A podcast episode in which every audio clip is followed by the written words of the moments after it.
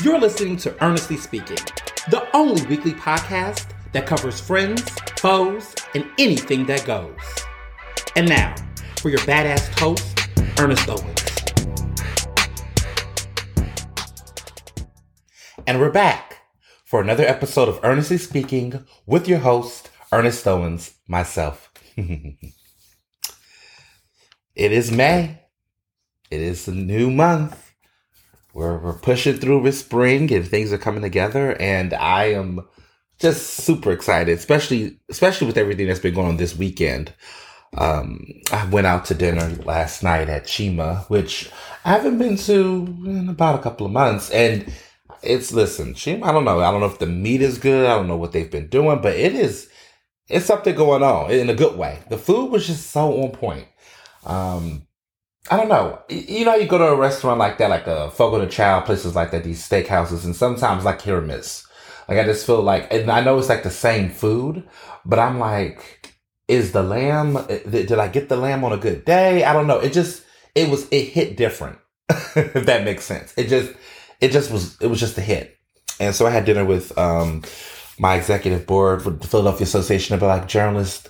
We had like a little board dinner retreat gathering and it was fabulous. It was it was dinner done right. I was very um, happy about my service, and I really thought the variety was crazy. Like I don't I I, I didn't even know they had everything they had. I think the last time I went to Chima, like through my what I think it was my twenty seventh birthday, so that was about three years ago, and I think it was like they had steaks, they had other stuff, but it was like they had sirloin, they had different other types of steak, they had a leg of lamb, they had lamb chops, they had shrimp. I was like, oh, they had um they had something else too. It was just a bunch of things that I don't remember being on the menu the last time I went. I was like, oh my goodness, they have all this lamb. They had shrimp, they had salmon, of course, which I remember they had the last time I went. But there were just all these other additional meats and seafood. I was like, this is different. And we didn't do anything special. We didn't do an upgrade anything. We did the traditional, you know, Brazilian style. But I was like, okay, all right. I'll take it. I'll take it all, which I did. And the crazy part is, is that, oh, you know how they have like the pineapple? Oh my God. That was, yeah, that was fun too. They have the, um, this little card that they put on the table and the orange color means you can go. The black means you have to stop. It's like uh, on and off um, for the people to come. And I was thinking to myself, what if you had this card for like different things, like I don't know, sex? You said, okay, no. Flip the card over, yes. or like if you was at your office and you don't want people to come to your desk or talk to you, or at the moment you could just flip the card. If the card was on red, people know they can talk. If it was on black, it means no, don't talk to me. Like I just like I need to use this card for different things. Like I need to bring this out and pull this out. Like if I'm somewhere I'm in my phone, I'm on the phone, and, and, somebody is like trying to reach me, I should just have it on my back and say, no, thank you. not for me, but just for you to talk to me, or not to meet to get it, like M E E T. well, whatever. I just think that that would be um, useful in so many different ways. But I really, I really enjoyed myself. I thought it was so good. I just know that like you can't do something like that like every month. I that that is something like places like that, whether it's Fogo or Chima. I think you know I'm gonna have to be a little biased. I think Chima is better than Fogo. I don't know. Maybe I haven't been to Fogo in a minute. Maybe I need to go back to Fogo and try it out. But like maybe another season. So like places like that, I feel like you can't go every month. It's just ridiculous. It's just it's gluttony. Like it's just too much. It was just like I said, something like this. I'm like, oh my goodness, I have to savor this because I cannot go back. If I really want to, you know, look the same. like I couldn't do this every month. I would have to do this like every season. So okay, it's spring. I'll see you all in like August. If I want to go back, I'll go back in August. But I, I just cannot do something like that every month or every week. Or it's just yeah, it would just be ridiculous. But like I hadn't been to Chima in a minute, but I feel like that's like a celebratory thing. Like that's where you go for graduation, birthdays, or you know, you want to celebrate with your group or whatever. It's like, and it's easy to go because it's something for everyone. Like one of the board members, you know, they don't eat red meat. So they were just super excited about the fact that they could eat shrimp and salmon and, and they, there was chicken. So they was able to have some variety without changing the bill or anything because the food was kind of unlimited. And that salad bar is fire. I mean, that salad bar is just top tier. But yeah, I was like, yeah, I love Chima. And it was a lot to celebrate this week because as you all know, uh, by now, unless you've been living under a rock or you just have been completely on a social media um, hiatus, my book, The Case for Cancel Culture, um, the pre sales have officially begun. Yes, the cover is out. The book is available for pre order. You can get your copy right now. It won't come into the mail until February 21st, 2023, which is the official release date for the book. That is official. It's public, so it's been said, so it's been written. Yes, February 21st, 2023 is the big, big, big, big, big day of the release publicly at a bookstore or everywhere where books are sold. Uh, this is exciting. St. Martin's Press is the publisher under Macmillan which is, you know, one of the big four, big five, you know, book distributors across the world, across the country. It's a big deal. Um, but you can pre-order your book now, and many of you have. And I'm proud to say that you all made it number one of the new releases on Amazon. It's on the charts. It's still on the charts. It's actually, as of right now, charting higher than Marc Lamont Hill's book, which comes out this week.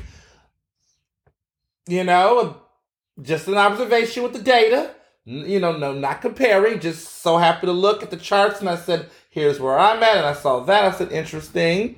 You know, he has a co author, him and someone else is writing a book. This book is written by myself solo. Um, 256 pages, y'all. The number count. The book is going to be 256 pages. And, and to be honest with you, it, it, you know, going through edits and revisions, you know that we to get down to that final number was not easy but it's it's it's it's work. Um, a lot of you was asking me over the weekend, like, how did you make the time to do it? How did you pull it off? Listen, for those who've been following this this journey um, since season one, you know, I got the book deal in April of last year, and I've been writing this book for the past year. It's been a year, um, but when you when you do a book proposal, you know, you work towards a plan. You have to execute an outline of what you think you want to write about. Like you, you know, book deals don't just come to people just say, "I got an idea." It, you, you kind of have to put some legwork in and do some pre prior research. So a lot of the research, I mean, to be honest, the the whole process was three years. You know, we started in 2019. You know, the idea of I want a book agent to getting a book agent to, you know, my process sped up a little bit because of the fact that I, I met people and knew people in the business and the industry. So that was a blessing in advance. But the journey starts 2019, summer 2019. I signed on a PS Literary Agency. And then I spend two years fleshing out my idea, you know, and what I want to write about. And I've went through several journeys of trying to figure out what was it going to be. Was it going to be a memoir? Was it going to be essays? Was it going to be all these things? And then I come to this this this realization that all of these different ideas I had over time circled around this topic of cancel culture. And what inspired me the most was an op ed I did for the New York Times in 2019 talking about pre- former President Barack Obama, who, you know, was having this interesting conversation about what he perceived to be cancel culture. And I disagreed with them. And that, you know, op ed had gotten its own buzz in press and was referenced in so much other articles because I kind of, I guess people said I okay boomer to Obama. And that trajectory, I was like, there's got, there's more to be said here. Um, there's more to talk about here. And thus a book was born. And it was a process. It was a process. And I really have taken the time to savor and enjoy the journey, um, the process of writing the book, the interviews, all of that stuff. You know, it was it was a while. But to answer people's question, how did I do it? I work for myself, and I tell people that that you know, being my own, you know, I guess I, this sounds cliche, but being my own boss and, and running my own schedule and being in control of my own schedule allowed me to make the time to prioritize the things that matter to me. This podcast matters to me. Um, the writing I do for various publications matters to me.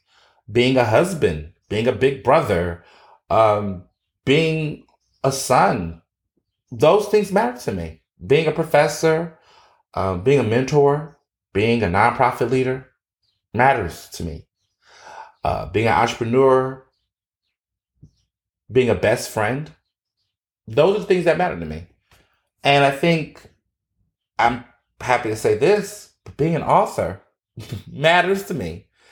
And you make the you make the time. You make the time. And so I'm one of those people that look at a day as being 24 hours. You have 24 hours in a day.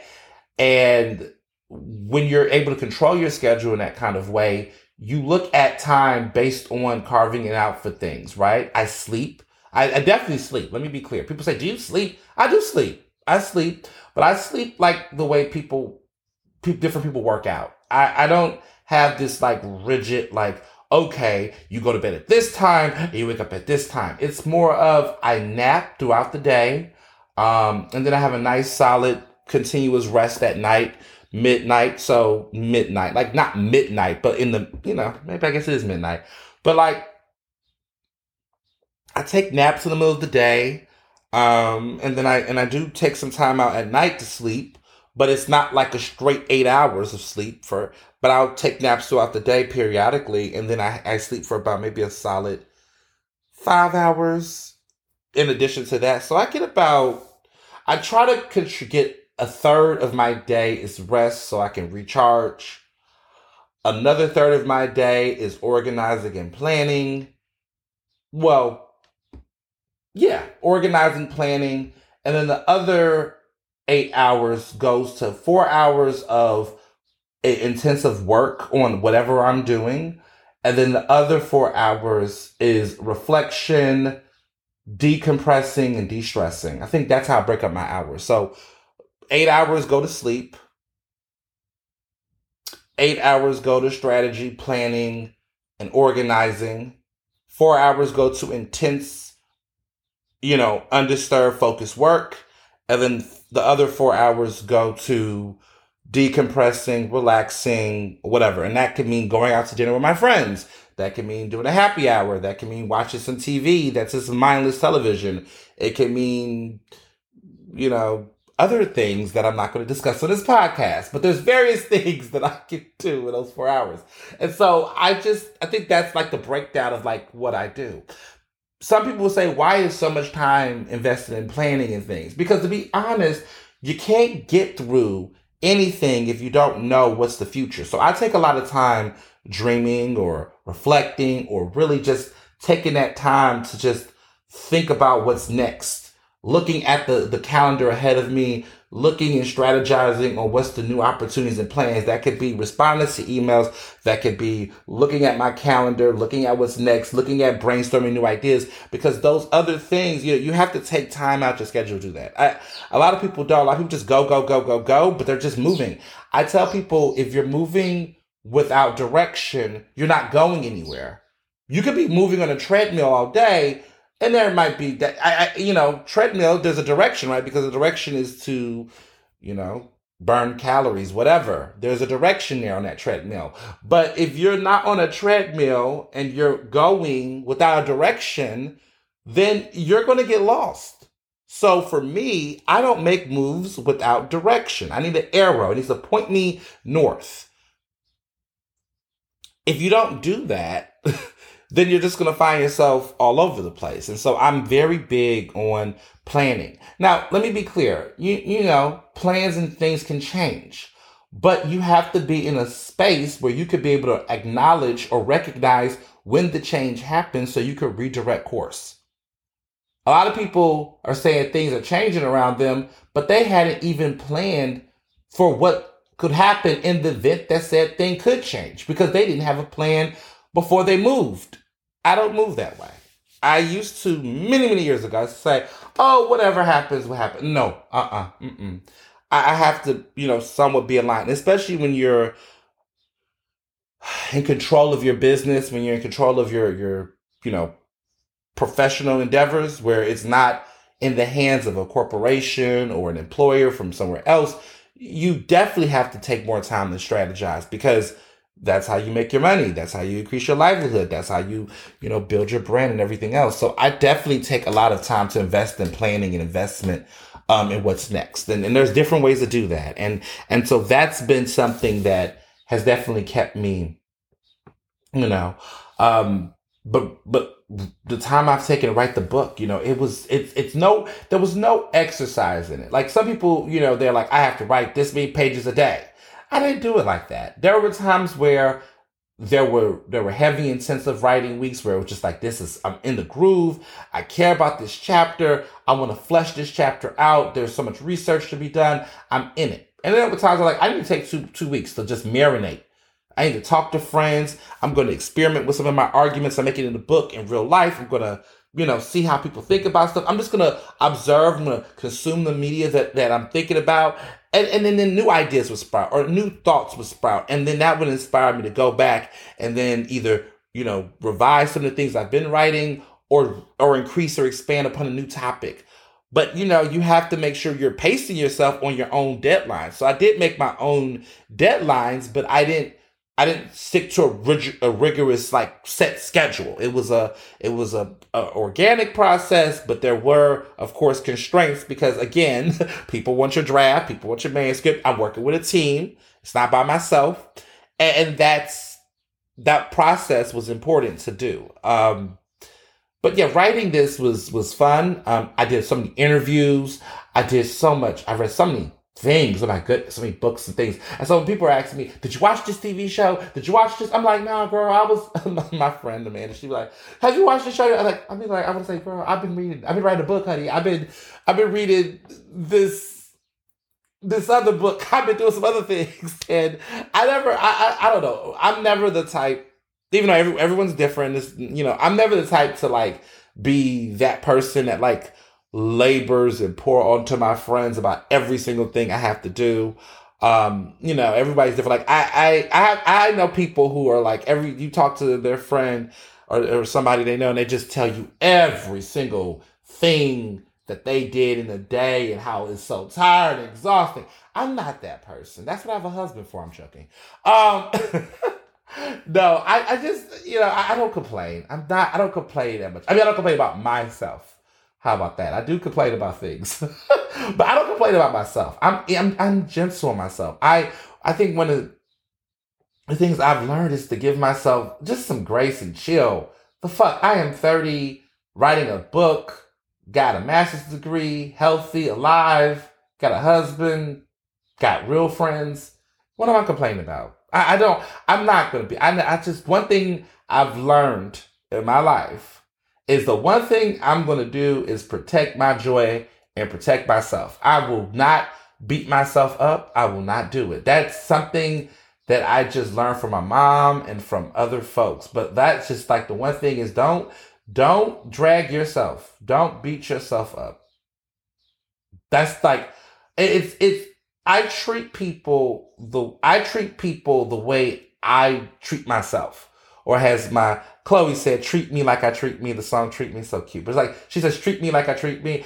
I really do live by that. I, I definitely do. I have to, I'm going to do everything to take care of myself, um, and, and, and be well.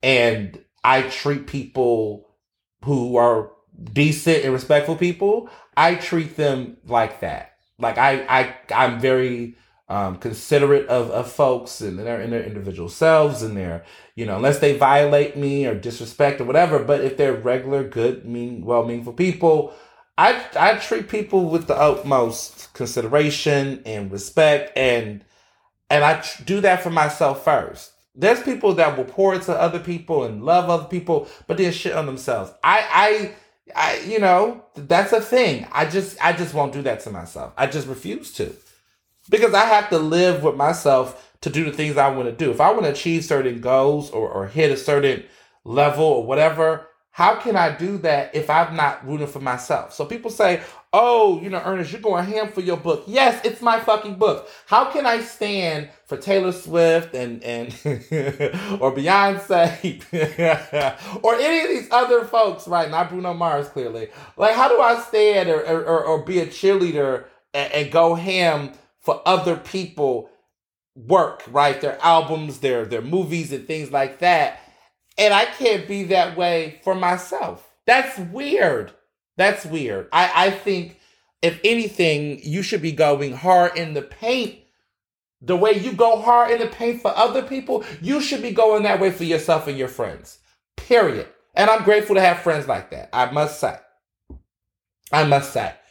You see people on social media, they friend dropping an album or a book or some project. If you're not going hard for your friends or yourself the way you do for these celebrities, something is wrong. So, yes, yes, yes, I'm going to go ham about the projects I do. And yes, my friends are going to get on your timelines and promote and hype up the stuff because we do it for everyone every day. You do it for politicians, you do it for other celebrities, and you don't even know those people. And those people don't even pour into you the same way that your friends or yourself should be pouring into you. So you better best believe that you go ham for your friends, you go ham for stuff. You do that. I do that for all of my friends. They have job promotions, new products, new opportunities. Yes, I'm going to stand for them. What the fuck? I I don't know how what kind of friends y'all got out here, but there needs to be an intervention out here because that's what you're supposed to do. Everyone takes out time to have all these opinions and go ham for these rappers and these basketball players all day on their timeline, but your friend got a book out and you not shout that out? Fake fraud. Fuck you doing? And I'm not talking about my people, because my people, my people. But when I look at some of these other folks out here, it's interesting. It's it's very telling, and and it, it says a lot because then we say to these same people, well, you know, why did this not succeed or why did this didn't happen? Well, what did you do? And so I want to say to every person that listens to this podcast, who's been listening to it and supporting it and supporting what I do, thank you for standing. Thank you for supporting the stuff that I've been working on, especially this upcoming book. The fact that that book came in at number one on the new releases of a, of, of, of bestsellers list, of a book list on Amazon the first day on pre-sales alone. You got that book at number one and you haven't even read a chapter. Thank you for believing in the project. Thank you for spreading the word. Thank you for keeping it on the charts days after. Thank you for believing in it and, and, and, really doing it. There has not been a book tour yet. There has not been any media appearances yet. Off of the strength of, of just social media and word of mouth, the book is already doing numbers and people are hyped and people are, are making an event of it. Thank you so much. Really, seriously, because that every share, every shout out, every push made a difference. I was I was very excited. I spent this whole past week building up anticipation. I got my nails done. I got new Cancel nails, which are cute. I'm looking at them now as I'm talking to the mic. I did a lot of things to say, you know, how do I build up the hype? Um, my team at St. Martin's Press, the, the, the, marketers there, they was they came through with the graphics. You know, I, I had an idea about what I want to do. I want to make an event out of this. The cover was released on Monday. The the pre-sale link and everything went out uh, Friday. We spent the entire week building up anticipation so that Friday was the big day, and everyone came through. Pre-ordered a copy, bought multiple copies, told their friends, shared on social, and we got it on the charts. That is teamwork. That is that's what standing looks like. Like in the in the best sense of like you're saying to somebody that you know what it's this is something I'm excited about because I know this person. I've built a real connection. I just thank everybody for that because the, I see so many people over the years that will go out on a limb and either self-publish a book or do something. And i don't see the hype. I don't see the excitement. They're not as hype about it. They're they're scared to make that ask. Oh i was not scared to make that ask because I don't ask for much. You know, I don't, I'm not, you know, there's some people out here, y'all know the grifters, who are oftentimes asking people every damn week to buy something or to buy this and to register for this. And I don't do that. I really don't. Most of the things I've put out in my entire career has been accessible and free. This is the first time I think, as far as an individual thing that I possess, not for an organization, not for a nonprofit, not for a charity, but the one thing in my entire career that I have sold. And so it is a, it's, I want to say it's nerve wracking, but it is a, a different perception because you're asking for people to invest in something, even though, right, the book is what, 28 bucks or whatever, but it's still money, right? You're asking for people to take a financial investment into something that you're doing and to see people say that that use that that $27 you could have gotten something off of Uber Eats because that's what I've been doing. You could have used it to go to the movies because that's how much movie tickets cost nowadays. Well, with the popcorn and stuff. It used to be movie and and dinner movie and dinner for a date. Now it's movie or dinner for a date, you know, because the, the movie tickets are high. You could have used that to buy all types of stuff. You could have got a haircut, a good haircut, because some of y'all out here playing with these haircuts. You could have got a real decent haircut. Um, you could have did a lot of things with that that $27. But what you did was you said, I'm to buy this book. I'm to pre-order this book. This is important to me. And so I don't take that for granted at all because again, this is a choice, right? It's like when you sell something, when you're pushing something, you you it's a choice that people make. It's not a guarantee. It's not an expectation. Um, it's a dream. It's a desire. But people made it. You all made it. When you pre-ordered that book, uh, you made that decision. And so I, I'm grateful because there's so many other books out right now. Viola Davis got a great book out right now. I ordered her book. Um, but there's so many other things you could have done it with, and you chose to do it. So I, and you did it without even knowing what's in the book. That is humbling. That is makes me feel good. That's gratifying that you trust in the work. You've read my articles for over a decade. Over a decade. Wow. You've followed this podcast. You've listened to things I've done in the past, and you said, Yeah, yeah, I want to read this book. There's something here. And I promise you, there is something there. And it's going to be fun. And for people who've asked, yes, I'm going to be doing book signings. Yes, I'm going to sign your book. Yes, I'm going to be doing media appearances. Yes, yes, yes. There's so much more coming. And everyone's kind of trying to sniff, sniff, sniff and figure it out. Listen, the good thing I'll say about this project is that there are so many people behind it. There's so much other stuff happening behind the scenes that I cannot disclose. But I promise you that the simplest things you're asking for is literally at the level, the easiest accessible level ever. So, will I sign your book? Will I talk about the book? Will I do interviews about the book? Yes, yes, yes. I'll do all of those things and more. There's so much more coming. And we have like a countdown. We're less than 10 months away from the book's release. So there's stuff building upon build. It's called a it's called momentum. This is the first big huge punch in the door. But between now and February of 2023, there's more to come. There's more surprises. There's cool merch. I already have some merch coming and things. There's lots of stuff coming down the pipeline. So just stay tuned. I can't wait. And thank you in advance. And keep buying, keep buying copies, keep telling friends about it because the importance about pre-sales, and I want to make sure I add this in, is that all of the pre-sales, right? All of those copies that were bought on Friday and over the weekend and now, they are all going to be counted towards the first week of sales. That's a big deal. So when you think about artists like Taylor Swift, right? Uh, well, at least lately she's been selling albums and just dropping them people, so she hasn't done pre-sales. But I'll give you another example. Uh, Lizzo. Lizzo has a new album coming out. Her her sophomore album comes out in July. Pre-sales are already open for it now, so she's got a wide window. I think the album's called Special. Um, all of those pre-sale orders, right? If you buy the, if you order the album, pay for it now, pre-order, whatever, all of those sales are going to count towards the first week um, when it debuts. So there is a strong likelihood that Lizzo's album will most likely top the Billboard uh, 200. It's going to be 200 albums. So it's the Billboard 200. That is the list of all the top 200 albums, um, selling albums. She's going to land at most likely number one or in the top three, unless somebody else's album, a bigger artist, um, drops. Like if Drake comes out of the out of nowhere with an album, that might hurt her. But I would say that week is cleared for Lizzo. If it is, Lizzo is definitely going to be number one, or she's going to get in a, at least the top five, guaranteed, because the sales would have built over time. So all her fans and people are going to buy, buy, buy. So my goal is, I mean, a dream of mine would be to be on the New York Times bestsellers list. It's a dream. I'm speaking it into existence. I would love to be on that list. I think there's a chance that I can.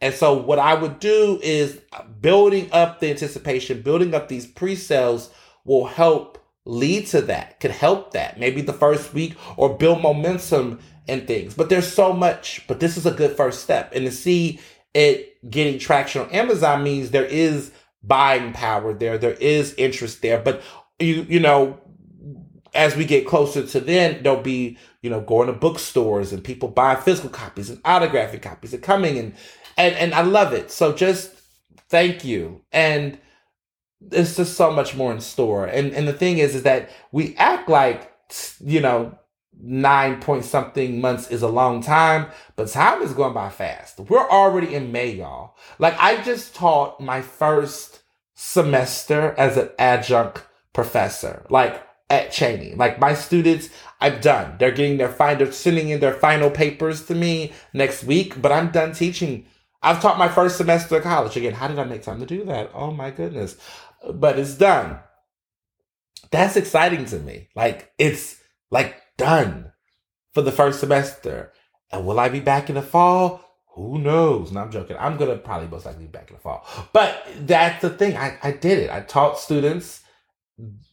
The end of the world did not come. The sky did not fall. And I was able to, you know, make an impact. So yeah, time goes fast. It was just like yesterday I was starting and now I'm like a semester in. I feel a little bit like a pro. You know, I'm like, look at that. Wow.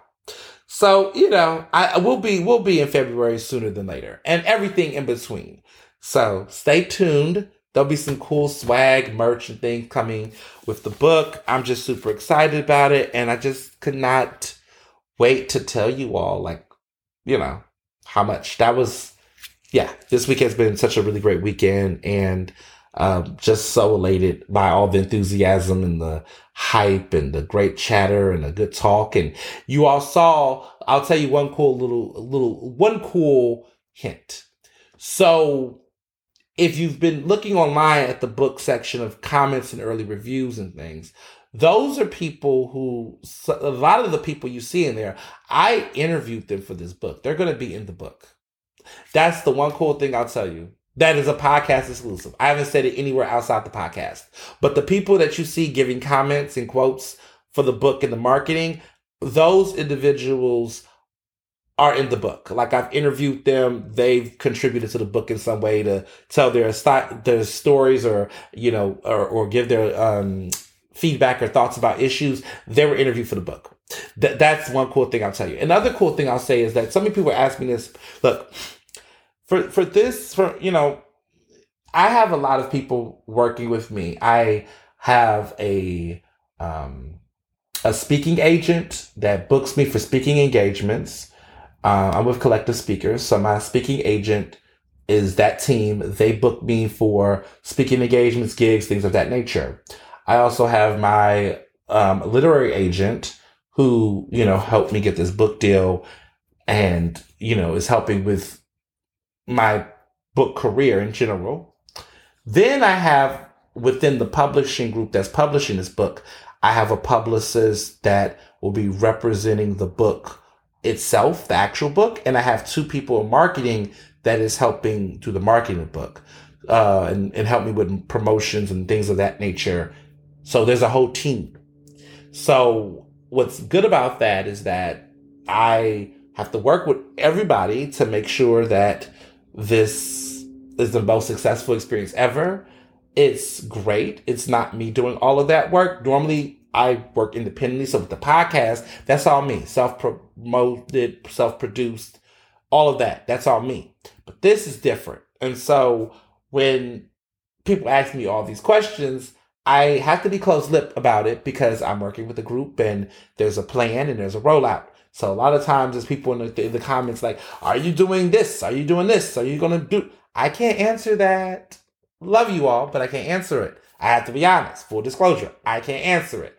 Um, but what I will say is that all of the things that's been asked and said, they are ha- they they're they're they're not they're not only in your heads. you know, they're they're naturally things that have been discussed or considered, and you'll wait and see what happens. And that's all I can say. So I just want to put that disclosure out there. But yes, moving along. Um, so I wrote an op-ed for Philadelphia Magazine, of course. Love Philly Mag. There's a great piece I actually have coming out in the June issue. Yes, I'm going to be in the print magazine um, with a really good, juicy uh, piece. Won't talk about it yet because I want to see some things come through. But I am going to be in the June issue, physical copy, um, about a really great topic that has, you know, that's going to be, it's going to be interesting to see how people receive it. Um, but it's to be fun. And we'll definitely be talking about it on the podcast. But this week I wrote about keeping the damn mask on and wearing my mask. And it's interesting. I don't know why people give a fuck about people who want to wear their masks. Like, I don't know what plan. I guess I shouldn't be shocked, and I'm not shocked. Here I am, annoyed. Um, I wrote about just saying that, you know, I've had some people around me that have lost their COVID virginity um, they've gotten COVID and they haven't had COVID this entire pandemic and then they suddenly gotten it. And they're doing fine because this is a boosted community. This is a boosted circle. We believe in vaccinations and being boosted. So people are only having mild symptoms, which is desirable, right? Like COVID is serious, but they, they've they've been able to weather it, which is a blessing. The thing is, is that I even though the city has dropped the mask mandate, I'm still keeping the mask on. And and and the reality is is that there's some people who will say, "Well, oh, you you know you didn't have a mask on. This this listen, you don't get it. Mask culture is not about wearing a mask on your face 24 hours a day, seven days a week. It means having the discretion, discernment to keep a mask on in certain environments and not just believing that just because the city says, you know, we don't need to wear masks, well, you know that some of those decisions are political.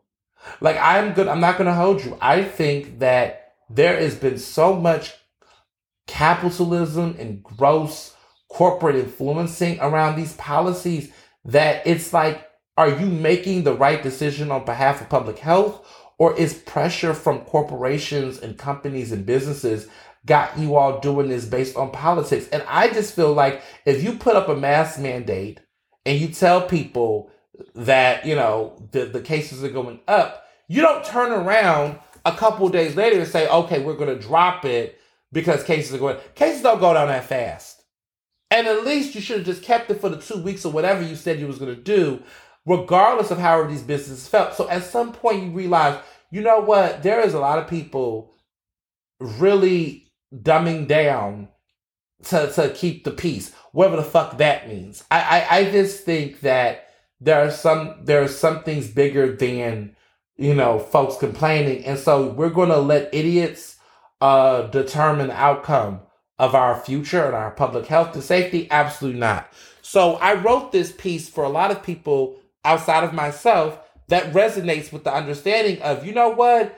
Fuck that mandate. I'm going to still keep a mask on because I still see people around me getting COVID. I'm looking at these numbers and they are going up. There are. The cases are going up. You know, um, it may not, they, they keep saying, oh, it's not going up compared to the previous week, whatever. You know, listen, it's, it's, de- it depends on the area that you're in. There are some COVID hotspots and there are some that aren't. But the reality is, is we're not out of this pandemic. And when Dr. Fauci said we're out of the pandemic zone or whatever he was describing, he was saying that yes, we're not in that massive pandemic mode that we were in, but he didn't say oh, the pandemic is over. He said we're just out of that major phase, right, of lockdown. That lockdown phase, we are not in that. But there is still a reality that, listen, I'm to wear the mask. And see, the crazy part is, is that the people who are naysayers or whiners, I'm just like, what happened to your fucking misappropriation of my body, my choice? Which, by the way, was never a conversation about masks. It was about women and birth and, and, and, and birth control and reproductive rights. That's what it fucking meant. It wasn't about some idiot that didn't want to wear a mask at a football game because, you know, they were trying to rebel against it. So it's weird to me that there's so much animosity for people that decide to still wear a mask. If it's my body, my choice, then you shouldn't care what another person's doing with their fucking body. Um, to me, I do think that when it comes to public health and safety, if you're on the offense against public health, then yeah, that's a problem. But why are we mad at people that want to wear masks? That's stupid. Like, I mean, it, there's more to say about folks who choose not to wear masks in very contagious hotspots. That's risky, not just for the person who doesn't wear the mask, but for others who might be immune compromised. That's another conversation for another day. My whole thing is I put up that I'm wearing a mask, and people in the comments of, of the Instagram post of Philly Mag are just getting angry and having the most to say. I'm like, why are you mad about me wanting to wear a mask? If you don't want to wear a mask, girl, then don't wear the mask. If you don't want a mask, sir, don't wear the mask. Period. That's your business. But I was writing a piece that was trying to create, which it did succeed on. There were people who were like, hell yeah, me too. I'm to wear my mask because, listen, these mandates are wild. Like, let's keep it 100. At the end of the day, doth die protest too much that folks who just choose to have it. Like, there's just people who spend their day being mad at folks that's protecting their own health. And it's like, you got what you wanted. The city doesn't have mask mandates. Now go off and, and do you what you can and roll the dice and hopefully you don't get COVID. That is your prerogative. Don't want to wear a mask? Fine. Cool. Don't do it. But for people who still want to and say they are, why is it your business? And a lot of you people tolerate these people. I don't. I'm so tired of I, I this is random, but not really. But I'm so tired of white people who get caught up in this this obsession with telling everybody how they have the most racist family members or the most wacko folks. What are you doing with those people? What are you doing with them? Because I'm tired of confronting them. What are you doing with them? Because you can't run hot up under me. Stop hiding under black people. Stop hiding under black women and, and, and, black queer people who have to oftentimes confront these things on a daily basis. Stop running up under us as inspiration and light for your shit. No, you you go learn how to walk quietly and carry a big stick and whack them um verbally, not physically. Violence is not the answer. But but like no, seriously, you go confront those people with words and rejection and use discernment and condemn out loud. Don't condemn in front of your black friends. Condemn the people in their face. And don't run either. Work passionately to stop them from harming other folks because that bigot that you just ran away from, they become someone else's problem. They become some someone like my problem or someone else. They become little Kyle Rittenhouses that run around and troll people. That's what happens. Because somebody like a Kyle Rittenhouse didn't get checked when he was little.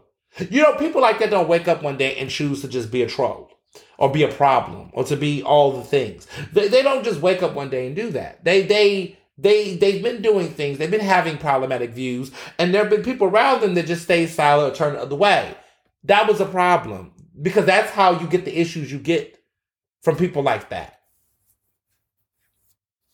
I don't want to hear it that that you knew this racist or that you knew this bigot. I don't I don't care about your fun fact cards about how you knew this person, you went to school with this person, or you was cool with this person, or you once knew this person. What did you do? What did you do when you saw that white supremacist? What did you do when you saw that that that that neo-Nazi? What did you do with with those people? Oh, you just thought it was a cool story, bro? You thought it was a cool story, sis? Okay. You know, like I, I, I, I, I'm very turned off when people, especially white people, tell their stories of, oh, I know this person, I knew this person, they were so a mess. I'm so happy I don't talk to them anymore. Well, great, you just let them sick like a dog, run off. You didn't stop them in their tracks. When I was in college, I confronted a lot of racist people, a lot of homophobic people, and I let them have it on site the day of. I didn't wait. I wasn't quiet. When there was a party on my campus at Penn, there was a a group of people wearing blackface and they were doing um what else they were doing? They were it was a West Philly born and raised party. And they were wearing they were white people basically mocking black people and and and making stereotypes and, and wearing chains and it was a lot of problematic shit. Very racist. And you think about like Dear White People, the movie where they talk about that party where these people was wearing froze and doing all this stuff. That was the same thing that happened on Penn's campus. The whole story. I wrote about this many, many. This happened like 2014, my senior year, my final semester, and I called it out. And I put it out there in front of street. I said, "This is what's happening. These people are doing this. Blah blah blah blah blah." It was it was a lot. It was a whole. I think it was a sorority that threw the party or they collaborated with the fraternity and they were white. And they was just doing this and it was very problematic and a lot of people was trying to defend it and act like oh well this is this. No. No absolutely not. Absolutely not. Not okay. And, and I, I didn't need a black square on instagram. I didn't need you know sensitivity training. It just was not the fuck okay. And i called it out and a couple people followed suit. But I remember back then, everything was the word racially insensitive. No one to call something racist. It was racially insensitive. And, and, and, and the institutions that be, a lot of times want to protect these kids and say, oh, it's a careless mistake. How do you make mistakes like that? How do you, how do you mistake racism? Like, how do you wake up and choose to do these problematic things and just say, "Oh, you know, uh, it was it was a mistake. It was not a mistake. You did it on purpose." Why they didn't say it's a mistake? How about you fucking apologize? What happened to people just apologizing? You know. Especially when it's like obvious what, what it is. And um I've seen that stuff happen. And now I look and I see some of the things that happen today, just the stuff that goes on. I'm like, you were one of those people who hung out with those people. You you went to those frat parties. You you thought those people were cool. And now they're out here running Fortune 500 companies. Now they're Elon Musk. you know, now they're, you know, the Trumps. Now they're these other people.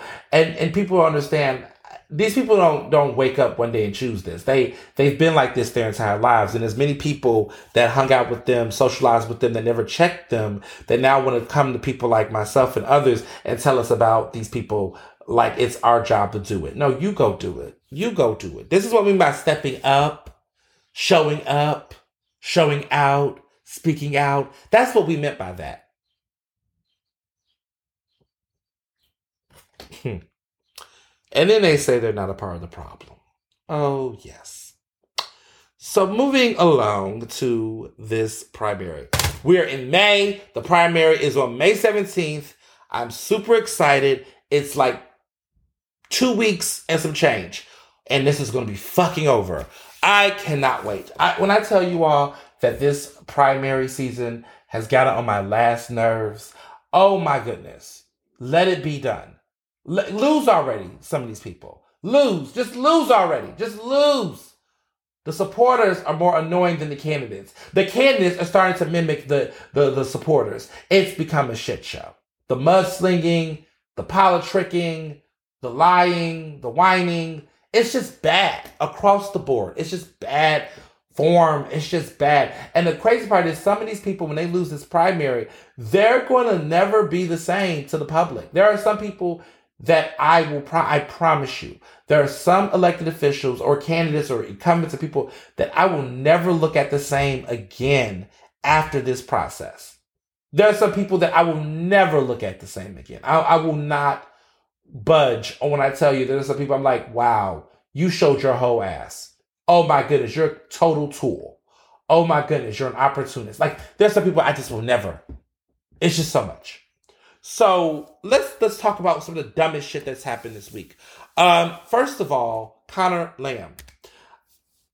You know, in the very beginning of this election or this primary season, I had nothing much to say about Conor Lamb.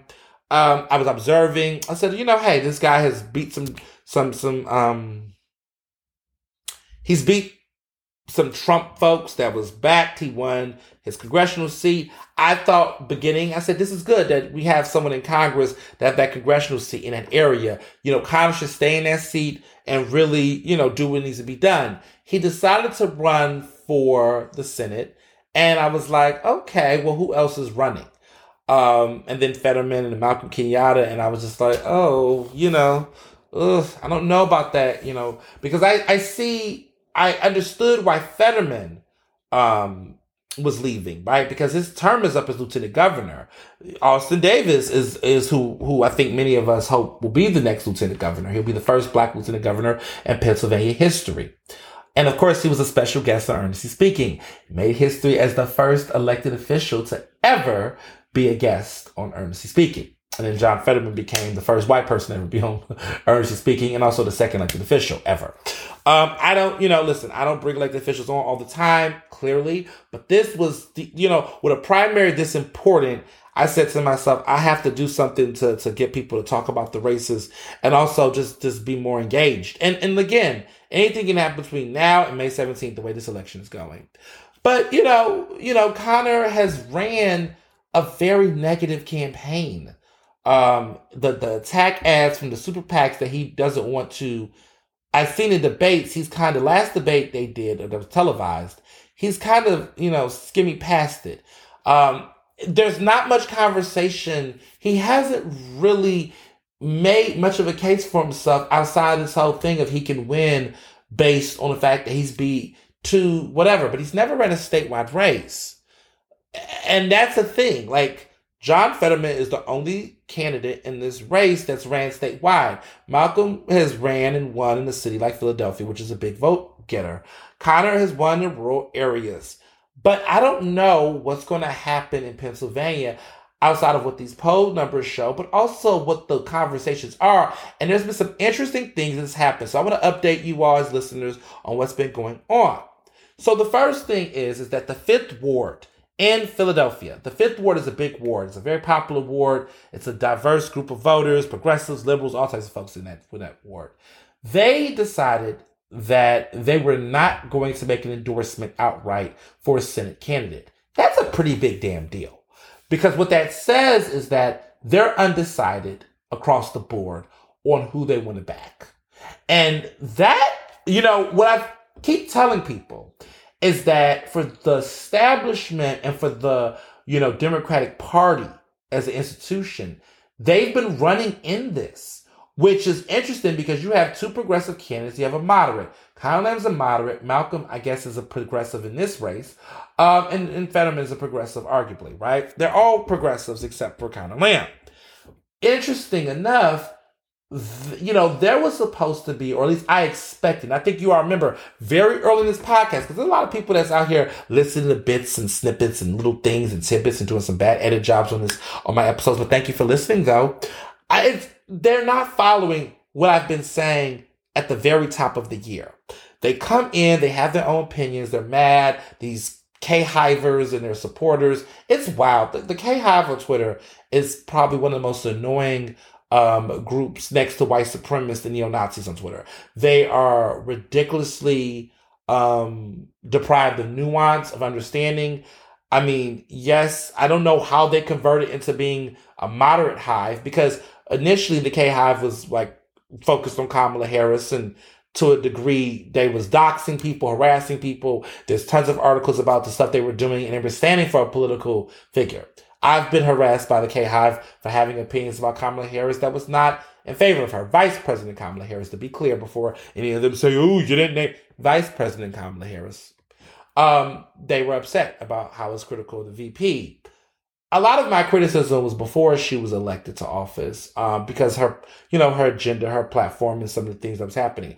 But for journalists and, and political commentators, we, you know, like us, you can't cherry select critique. So I was critical of the majority of these candidates. I was critical of Biden. I was critical of Andrew Yang. I was critical about all these different candidates. But they just only looked at Kamala because that's who they stand for. So they would frame everything like, oh, people are attacking Kamala when they didn't realize, no, actually, some of us were critical of all the candidates and were critical of of, of front runners or people who who seem to be having a, a stronger chance and was looking at them as a whole. You wouldn't know that based on the way that they curated their tunnel vision. With your focus zero in on one person, you could ignore everything else in the trees in the forest. Which is kind of what has happened with social media is that people are taking the, the you know confirmation bias is people choosing to zero in on one thing that they want to see and not look at everything as a whole and that's what's happened. But what do i know? I'm writing a book about cancel culture. What do i know about this?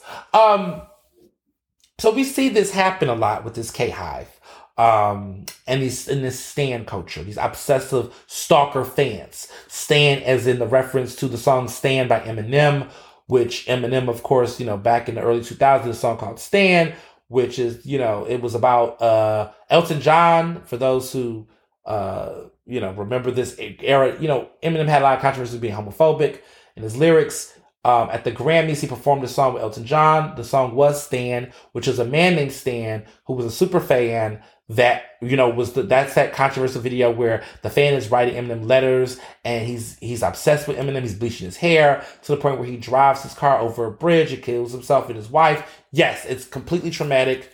Content warning. If you're not into that, don't watch the video. It's too much. But Eminem videos were wild as fuck. Music videos back in the day were wild as fuck. But that is a lot. So that's where Stan came from. Is the man Stan who was just like a diehard crazy fan in a way that was violent and crazy and ridiculous. Also, people thought Stan meant stalker fan because of the word stands to stalk with the fan, and so people think stalker fan. But but Stan is originally from the Eminem song Stan. Listen to the song if you don't want to see the video. It's a lot going on. That's where Stan came from. These people are like that for Kamala, for Vice President Kamala Harris. Um, I think the Barb's, the Nicki Minaj fans, um the barbs they call themselves also crazy. I remember the monsters for little for for for, for lady gaga they don't have as much prowess on social media. You know why? Because those people grew the fuck up. I don't know what nicki is doing but nicki seems to have grown-ass people that will not grow up. Like there's i mean there's the BeyHive you know beyonce fans but a lot of them are growing up. A lot of them you know and beyonce's not really on twitter so i think a lot of them have grown up. But those barbs for whatever reason, Nicki has not grown up with her fans, and her fans have not grown up either. So they're all like still doing things they did like 10 years ago. And that's weird and bizarre and creepy. And it's also just like, what? Um, but there are internet, you know, I mean, I get some of the younger artists, like BTS has a, a strong stan culture of, of fans, but BTS is also an international boy band that's very popular right now. Um, I just don't get like Nicki's fans over the years, like you're you're in your thirties now. Most of us, when we started listening to Nicki, we were in our teens, early twenties. You know, I was like around eighteen. I was well, I was like seventeen, in high school when when um, "Beam Me Up, Scotty" her mixtape came out. So I was the original. We were original fans at the time. I'm not as much as a fan of Nikki now, but just to see how over the years people are just, it's just wow it's wow. But nonetheless, stan culture exists on the internet. And so what has happened with Conor Lamb is that a lot of these K-hivers have now become not just crazy about Kamala, but crazy about any establishment or moderate picks.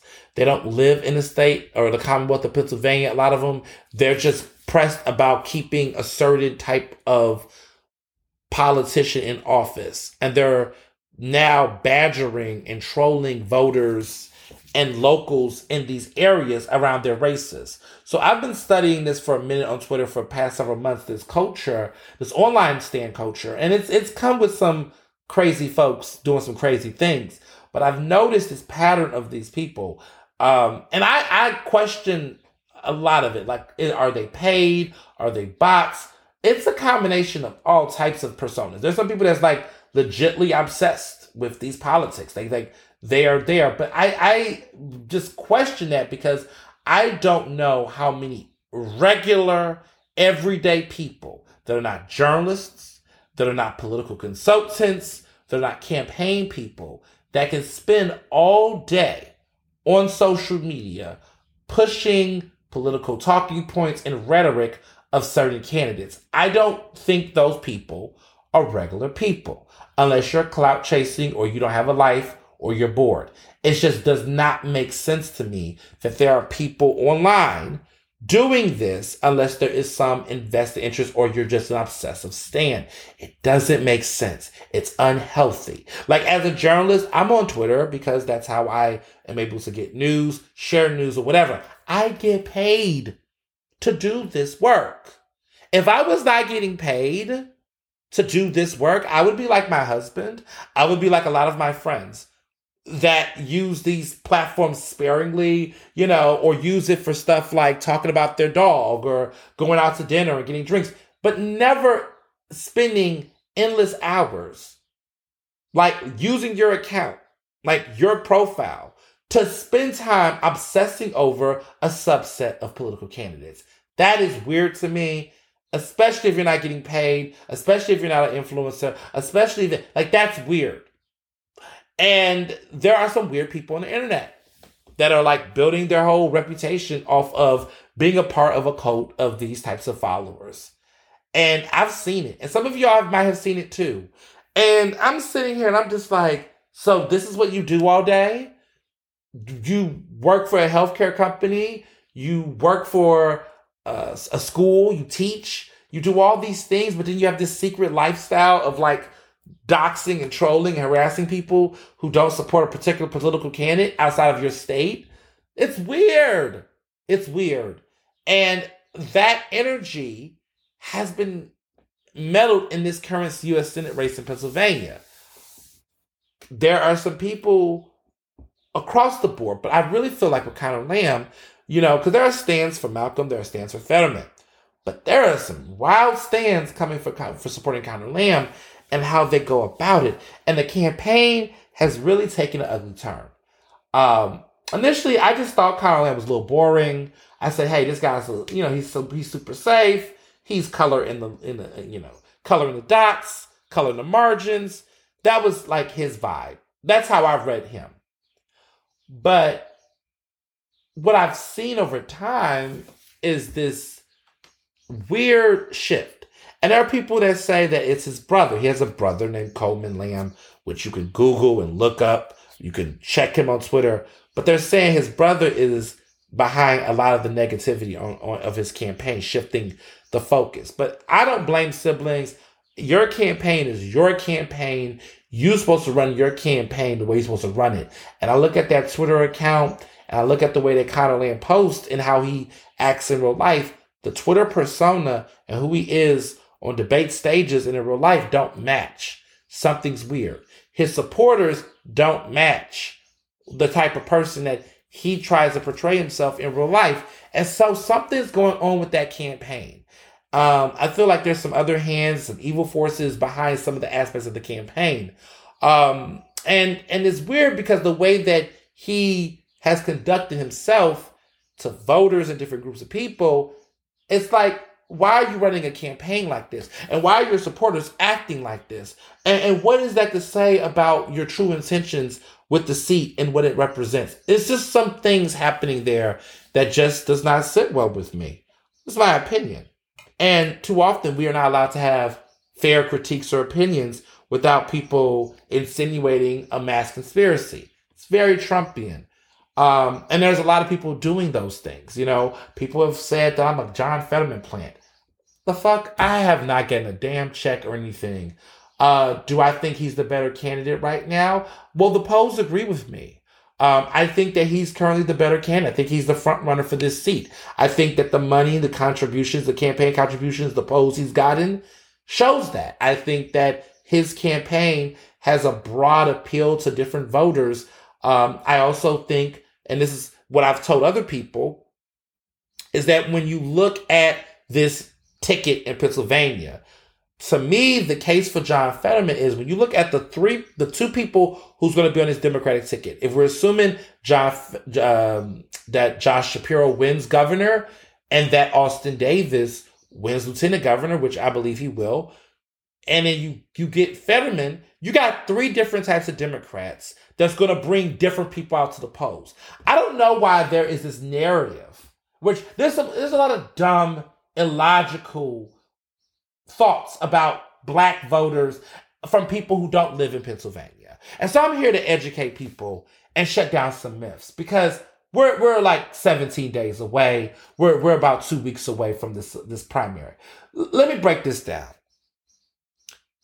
When you have a diverse coalition of different types of Democrats running on a ticket, that brings out a higher voter turnout because different people will go to the polls based on the enthusiasm of a candidacy that represents them. Black voters are going to go to the polls to vote Democrat, and they're going to go to the polls to support a person like Austin Davis that is going to bring people to the polls. Josh Shapiro is going to bring out moderates and other people who want that type of politician in office. John Fetterman is going to bring people out to the polls to vote for Josh and for Austin because people are going to vote straight. No one's going to go cherry picking around and say, I'm going to vote for this, this, that. That's not how this works. If you go to the polls and you're voting Democrat across the line, you're going to vote across the line. That's just what's going to happen. And so all three of them are going to bring out a different base of voters. Fetterman is going to bring out folks that are pretty much diverse and, and, and very much anti-establishment, but want to see change in Washington. He's bringing out folks like that. And those people are going to go to the polls and they're not just going to say, okay, I'm clicking for John Fetterman, I'm out. They're going to say, you know what? A lot of them will be open to vote for everybody else because they're not trying to have Republicans in office. So they'll say, you know what? I'll bite the bullet and I'll vote for Josh Shapiro and Austin Davis as long because I see Fetterman on the ballot. There are some people that will see Austin Davis and say, you know what? I want the first black lieutenant governor in Pennsylvania history. I'm going to support this brother. I'm going to show up to the polls. Black voters will go to the polls in Pennsylvania to support Austin Davis. And you know what's going to happen? They're going to go to the polls and vote for him. And They're going to say, you know what? Who's his running mate? Josh Shapiro. We got to elect Josh Shapiro. Who's this man for the U.S. Senate? We're going to vote for him for U.S. Senate. They're going to vote across the board. No one ever goes to polls and think about one person above the other. That is why Joe Biden had Kamala Harris as his running mate. Because black women, right, black voters in general, right, and diverse coalitions of people were excited to see a woman be the potential vice president of the United States. So people who wasn't crazy about Biden were like, you know what, I'm going to show up for Kamala. So they showed up for Kamala and they, of course, gave their vote to Biden.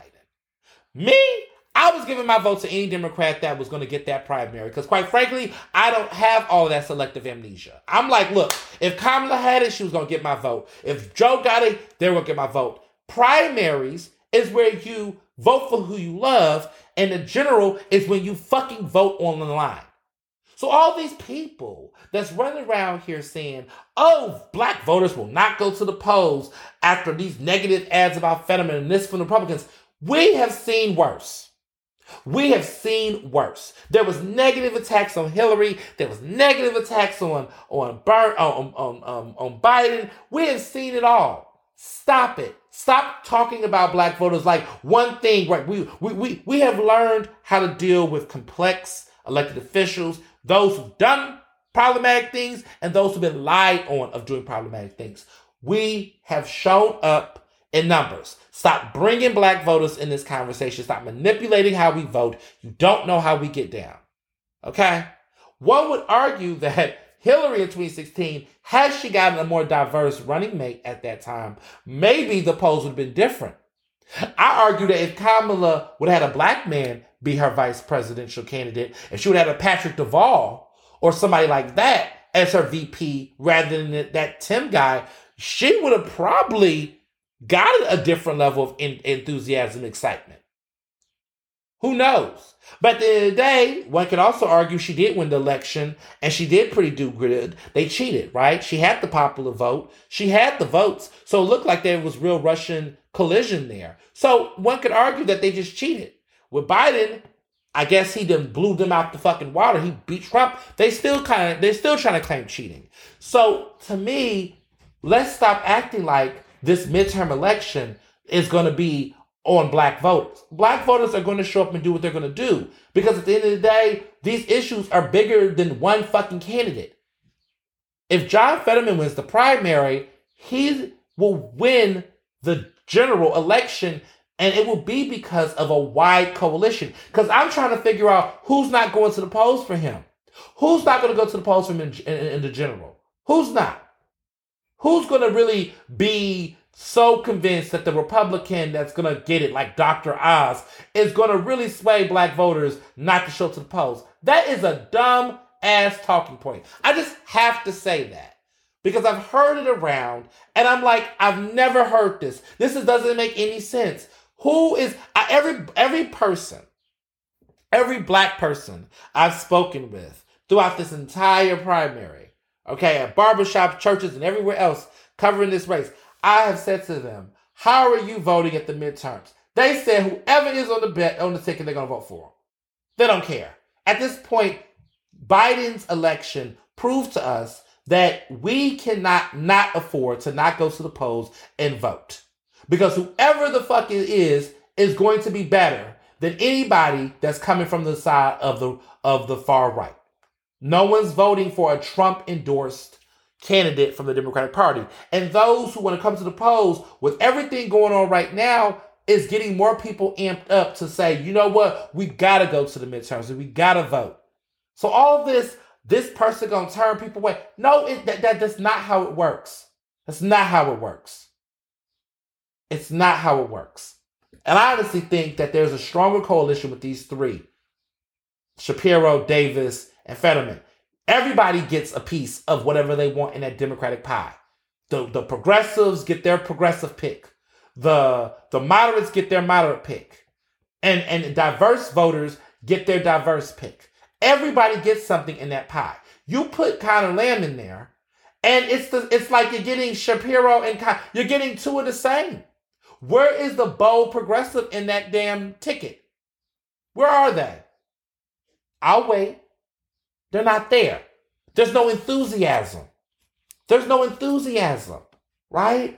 You you put Malcolm King out of there, which he's not going to win. But like, let's just say you got two you got two black candidates. They're saying the same things. They're they're they're not the same, in my opinion, when it comes to work achieved and accomplishments but they're pretty much the same. Where where are you going to get new ground? You put Fetterman in there, there's another core set of voters that would have never voted for Shapiro or Austin Davis if it was a different type of race. But now they're going to go to the polls and look at them as a total package. It's about the package, y'all. It's about the toll ticket. So for me, I find Fetterman to be more useful when you're looking at the coalition. The trio of them together is strong, but they can't win by themselves. They have to win as a unit. That's how I look at the map.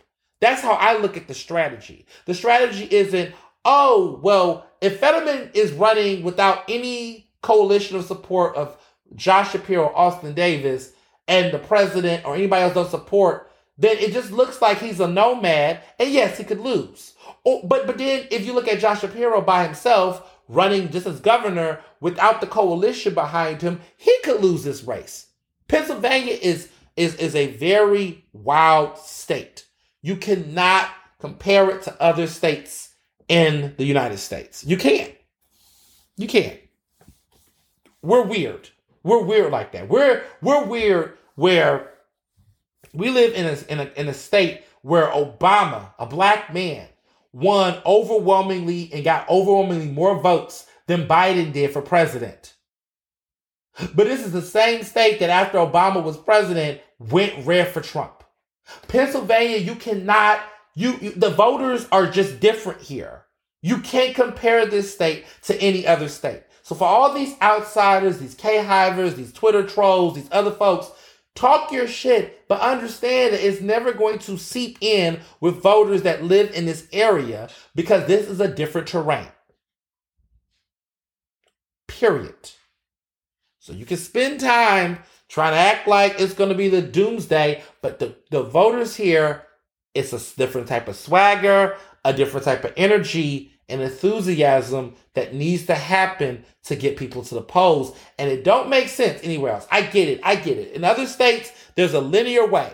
Either it's all establishment or all anti-establishment. It's either total progressive or no progressive. This is a city and this is a state, right, that likes to cherry pick. Even Philadelphia, right? Philly, with our local politics, we will pick the most staunch moderate, but then we'll turn around and then we'll pick the most crazy progressive. That's how you got a Larry Krasner, and that's how you get someone like a you know, in Center City, Center City people will vote for Larry Krasner, right, as their DA. But then we'll turn around and elect someone like Mark Squilla okay, who's who who who doesn't like Indigenous Day and want to keep a Columbus Day as their representative in city council. Like that's how weird we vote in this state on the local and the statewide level. It's just how we vote. And it doesn't make sense to other people because they just don't get it. But in Philly, this is a town and even voters across Pennsylvania that will elect a guy like John Fetterman and then turn around and want a Josh Shapiro for, for governor. Even with, with Wolf, right? Governor Tom Wolf was the was a rich man that was very well put together, well mannered in a suit. People voted for him for governor, and then lieutenant governor they voted for Fetterman. Like two opposites, night and day. That's just how we are. So you can't compare us. You can't compare it. And, and I really want people to take that to heart. So back to this crazy endorsement. The fifth ward had decided not to make an endorsement for uh, none of the candidates, which, as I said before, is on trend with everything else that's happening. They decided they were not going to make an endorsement in this race. Okay, wonderful. What happened though is that Conor Lamb on Twitter earlier this week had posted that he was endorsed. He was voted in and endorsed by the Fifth Ward. It was a huge controversy because many of those committee members who are part of the Fifth Ward got under his Twitter Okay, under that post it said, nope, that's not what happened. You did not get that endorsement. That's not true. We didn't make an endorsement. It was a lot of fact checking. But after several hours of back and forth, the Inquirer, Billy Penn, uh, City and State PA, uh, other publications across the state and in the city of Philadelphia ran stories saying, hey, we found out what happened. He didn't get endorsed. So what happened was, what had happened was, is that the ward leader, the fifth the, of the fifth ward, um, basically his name is Mike Boyle. He contacted Conor Lamb's camp and told him that there were divisions within the ward that were uh, largely supporting him, Conor Lamb, and pretty much was asking for street money, asking for a donation, translation street money. So wards get money. With that money, they use it to get people to get out the vote.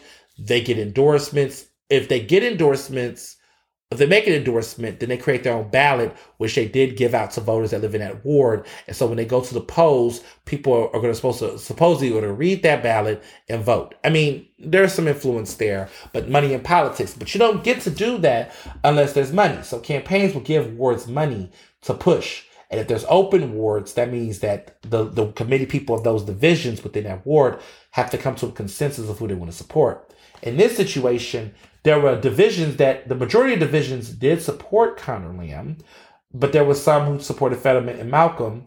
But the issue was is that as a group, they could not, they did not get behind um, Conor Lamb. And so I guess Conor Lamb's camp was under the perception that because Conor had a majority of the divisions supporting him, that meant an endorsement. It did not. The Mike Boyle did not tell Conor Lamb he was endorsed. He didn't say you got endorsed by the Fifth Ward. He said to him that the divisions, the majority divisions supported him. So apparently they interpreted that as an endorsement and then they ran that that that out, but there was no endorsement. And see, that's a big damn deal because what that tells you is that even after the Philadelphia Democratic City Committee had endorsed him citywide, what that tells us is that there are wards within Philadelphia that are not supporting Conor as a as a whole. uh, that there are, there there are some that are that have different beliefs. So in the 27th ward of Philadelphia, I live right next to 27th ward. I'm in West Philly. They endorsed Fetterman for Senate. John Fetterman in West Philly. Like right here by 52nd Street, right here by University City, right here by this area where Conor Lamb, okay, literally went to Penn, right? He's a Penn alum like myself. This is area neighborhood, West Philadelphia, where Conor Lamb, if he would have stayed in Philadelphia, would have lived in these neighborhoods. This is the area where he was just campaigning this week, going to SEPTA, going out to different parts of Philadelphia, trying to engage black voters. And this ward endorsed Fetterman. So there is some interesting turn of events happening right now and people are paying attention. So one of the interesting things that came out was there was that Monmouth um, poll that is very interesting because i'm a numbers man. And let me back up real quick. Conor Lamb's camp has not taken down that tweet. It's misinformed. It's misinformation. It's not true. And that's disappointing to me with him because you're keeping up these tweets, you're keeping up these ads, and a lot of this stuff is being challenged by Politico, by Fact Check. Uh, fact check is, it, it already said when the ads kind of ran had misinformation. Six ABC took the ad off in Philadelphia. Like this is, and, and granted, this is Penn Progress, which is the PAC backing Conor, but at some point you're affiliating yourself. He's saying that, you know, he's not, you know, he's not the PAC, but you'd have met those people. You'd have spoke to those supporters. Those are all facts. So you know what's going on. And for him to be playing or being affiliated with this, I mean, he's already had fundraisers with questionable people, right? Like Daylin Leach, who's been accused of sexual harassment multiple times, that was a state rep that was in disgrace, tried to run for Congress, all of that. You got him at your fundraiser. You're hanging around with indicted, disgraced, corrupt Philadelphia politicians. You're, you're around big labor, which is not a bad thing. But the fact that there are some people within that big labor group that have also had indictments and convictions, and you're hanging out with these groups of people, what is that saying? I mean, like Bobby Henon, come on, Conor. Like, that's weird. And so a lot of these things are happening and it's causing a lot of questioning around this this this whole what what kind of but this is very establishment. Like this is what establishment politics looked like to Philadelphians and Pennsylvanians. We're looking at this like we've seen this before. And this is part of the the the concern that voters have or the way they're looking at some of the ways he operates. Right? It's not as glossy as some of the more sensational things that's being said about other candidates, but it is something that has had voters talking and that can't be ignored. So the interesting thing is, is that I say all this to say that this Monmouth poll came out. So this is a big poll that came out, and they said that John Fetterman is at forty four percent. They said that Conor Lamb was at around uh, twenty three percent, and they said that Malcolm Kenyatta is at fourteen percent, um, which is very telling because I'm just sitting here like, you know, I'm like, really? Like, you know, uh, we're still, um, we're still here with these numbers. Like, that's crazy. That there's such a huge gap between them. So the new poll that came out, um, and it, it, I'm looking at these margins. Um, the Monmouth poll says this is the favorable favorable rating likely support amongst Democrats. So 44% is at as at Fetterman. Conor Lamb has three is has 23%, and Malcolm Kenyatta um has 14%, it looks like. Yeah. So it, it's it's it's coming out. 68% um, gave a favorable rating to John to John Fetterman. 68% of voters gave a, a, a, favorable rating. 51% gave a favorable rating to Conor Lamb. 44% said they're likely to support John Fetterman. 23% said Conor Lamb. And Malcolm Kenyatta, um, which is interesting. Malcolm Kenyatta had a 32% favorable rating, but only had 14% for likely to support among Dems. And then Alex Khalil had 11% favorable rating and then an 8% likely support amongst Dems. These numbers are no joke. These numbers are very telling. So, you know, I'm a numbers man. I'm a, I can be a statistician at times. And I, I just want to say that after all of those ads, this this this this Monmouth Monmouth uh, University uh, poll that came out was this week. So I'm telling myself, after all of the negative campaigns, after all of the negative ads, the debates that a lot of people did not watch, we're still a huge margin. John Fetterman has nearly twice as many people likely to support him than Conor Lamb, and this is two weeks before the polls. There is 11% undecided. Even if Conor got all the 11% undecided, Fetterman will still have 10% more than him. He will still have 10% more than him. Here's another interesting fact. There were a lot of like if you look at these numbers, the new numbers show Malcolm Kenyatta and Conor Lamb.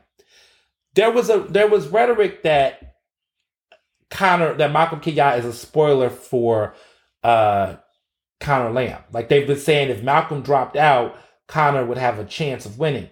Well, here's a fun fact. Malcolm is now at 14% compared to Conor Lamb. If you add that 23 with, with 14%, that's 37. Fetterman would still be beating Conor Lamb, even if he had, you know, Malcolm's support. The crazy part is, and this is again a maths game. If you add it Okay. And, and this is the part that gets me the most.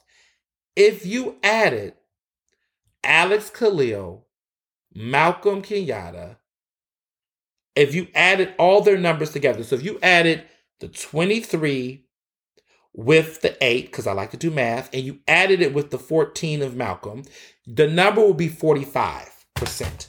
That means that even if Conor had Al- Malcolm Kenyatta and Alex Khalil, which is the other candidate running, which no one talks about her as much, he would only be beating Fetterman by one percentage point.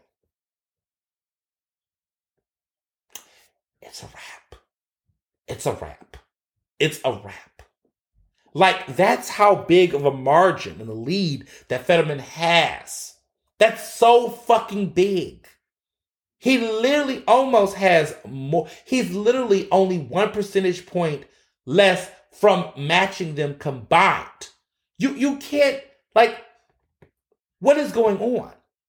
Like what is going on? Like and so the funny part is, which is why these polls are interesting, he has 17% more votes in favorability rating than Conor. And what's interesting to me is, is that this actually provides my theory. So I think that as we get closer to the primaries, I don't think that Malcolm is going to get higher than Conor Lamb. I think that Conor Lamb's ads, his increased visibility, has given him the margin, but it proves a theory that I had. And this theory is that this fight right now in the polls is between Malcolm and Conor amongst themselves fighting for second place. The conversation isn't really about like Conor Lamb's competition is amongst Malcolm. He ate from Malcolm's supporters. He didn't eat from Fetterman's. Fetterman is staying high on the polls. He's not knocking Fetterman down. His gains came from Malcolm's decrease. See, the, the logic was that people keep thinking that Conor and Fetterman are appealing for the same voters. These numbers are showing me that it's actually Conor making gains from Malcolm. But Malcolm is holding on but the gains are not that much. The gains was like, well, it's a big number game, I guess. It's like nine vote, nine percentage points higher. They were at one point in time two percentage points neck and neck from the previous poll. But Fetterman continues to maintain this this this this high number. Conor's not really eating at Fetterman in the way that he's eating at Malcolm. So Malcolm and Conor are, are, appears to be in the polls. They're the ones fighting amongst voters. They're not fighting against Fetterman supporters. Gun ho Fetterman supporters are pretty much staying with Fetterman. They're not moving. Maybe one or two, maybe a couple people might move. You know, these little anecdotal videos of, you know, Lamb talking to black voters, a couple of people at churches, but that's not, that's anecdotal.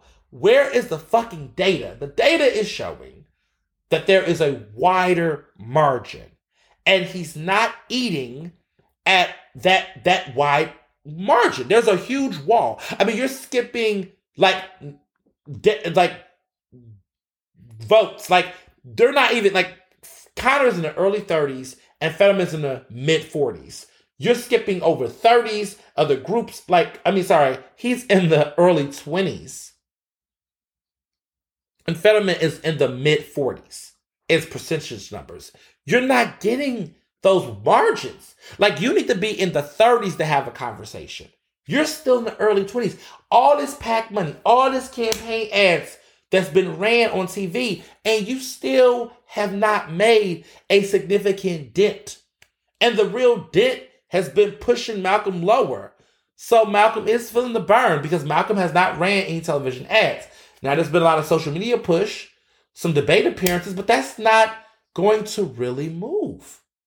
So it's, it's, it's a wrap over it. It's, it's feeling more and more like a wrap. I won't say never say never, but it is not looking too good for those who are going against Fetterman right now. Like I said, I I can't wait to see how this all shakes out. I just know how voters get down. And there's just a lot of things that stand out to me right now. And I think we cannot keep ignoring the power of voters. Seriously, we can't. So, the neighborhood. People have asked me what I thought about this. You know, there's there was an incident taboo. There was a, a older white man um, from the community who was at Tabu. Now, y'all know Tabu, for those who live in Philadelphia, is the old eye candy. And the old eye candy was a bar that I covered many years ago um, when I was covering neighborhood racism, where that bar um, owner named Daryl DePiano, who's a disgraced former owner of eye candy that no longer exists, he um, said the N word um, on camera multiple times. And it led to a lot of protests and concerns because those neighborhood bars like Woody's and others um, had a history of racial discrimination and profiling. And that incident, that camera, that moment when I broke that story, that became a moment. I remember breaking that story and the shock wave that took place. You know, the the the madness that ensued. Um, Woo! It was it was huge. It was huge. And um yeah. Yeah. It was a lot. Well, Tabu was formulated, right? Tabu nightclub became the the the new club that took place in that old eye candy. And there has been an issue. There was a, a white gay man who, who's mid age, was drunk, but seemed to be cheerful, nonviolent, left the bar, and a bouncer was found on camera. Big, big, tall uh, bouncer who was who was black. Punched this man so badly in the face he passed out. He ended up later dying uh, based on the injury. That man turned himself into authorities and has been charged for third degree murder a lot of people have been asking me, you know, how do you feel about the, the incident? What is, what's going on? Well, first of all, I just want to say that, you know, my thoughts and prayers go out to that man's family. You know, seriously, there's no justification for that kind of violence. There's no justification for that kind of assault. And now murder. You know, when you see the video, which is sad to see, we didn't know at that moment that man wasn't dead, but he had got injured. But the, the force, the use, the abuse of that, like that aggression was disgusting. And so I just hope that that individual's family, there's justice and, and, and that things change. Now, there's been many articles that have come out talking about the bar owner's responsibility in this situation, and also the fact that there's been a culture of these these problematic bouncers uh, engaging with patrons at these bars. Now, I will tell you, as a black person who's been going to the game for many years, this is not a "I told you so," but I did tell you so. And I think a lot of us said that there was a problem with the neighborhood, the way that these the, the bouncers was the ones doing a lot of discrimination. The policies from the owners were problematic as well. The way that they would enforce it, the way that they would racially coddle and code the, the, the, the transphobia that would take place with the ID checks of these individuals that would go into these bars. That was a part of the culture that we were talking about. That was a part of the stories that we told. And the, the thing is, is that you have these mostly cis het men being these bouncers and the the type of people they're bringing in, the sensitivity training that these people are clearly lacking, and the possible violence and liability is causing. Like this is a this is a, what happens when you let an institution like those bars go without any true accountability. Something like this happens when people, you know, you know, turn the other way, turn the cheek. Um, and it's been an issue for a while. And and I've talked about it many years ago. But at some point, you know, for me,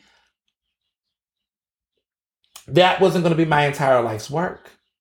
You know, you could only be gaslit so many times. You could only be, um, you know, bullshitted to and lied to so many times. Um, before you say, you know, it's time for someone else to intervene. There's some, it's time for other people to step up. And it's just disappointing to see the neighborhood desecrate. But I've said it a long time ago that that neighborhood has too much um, white capitalism that is driving that damn community to the ground. Too many relationships with developers and too much dirty political maneuvering. It's too much going on over there. And, you know, I don't know if it was ever a great place. I, I, there's been better days for sure. But there's just been a lot of problematic things happening. And I think that at some point, this death is definitely a wake up call. But there have been many incidents. There was a black man who was found dead in the alley after defending a black trans woman many, many years ago, back in the, um, I want to say the early 2000s. The, the, the, this is not new, right? I mean, the thing is, is that in these situations, Sometimes white people have to die for people too. There was a man named Alfie McCullough who was murdered not too far from where um, the man Eric was dead. Eric Pope was the white man who was um, killed. And, you know, when that happened, you know, Eric Eric Hope Pope died. That's the man who died last week.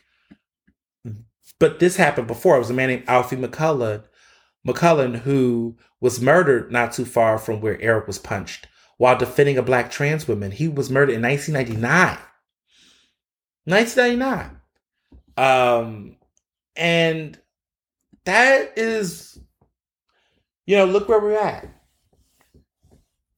There are people who have who've who've died in those alleys. You know, Nizah Morris, who was a black trans woman who was found dead in the back of a police car.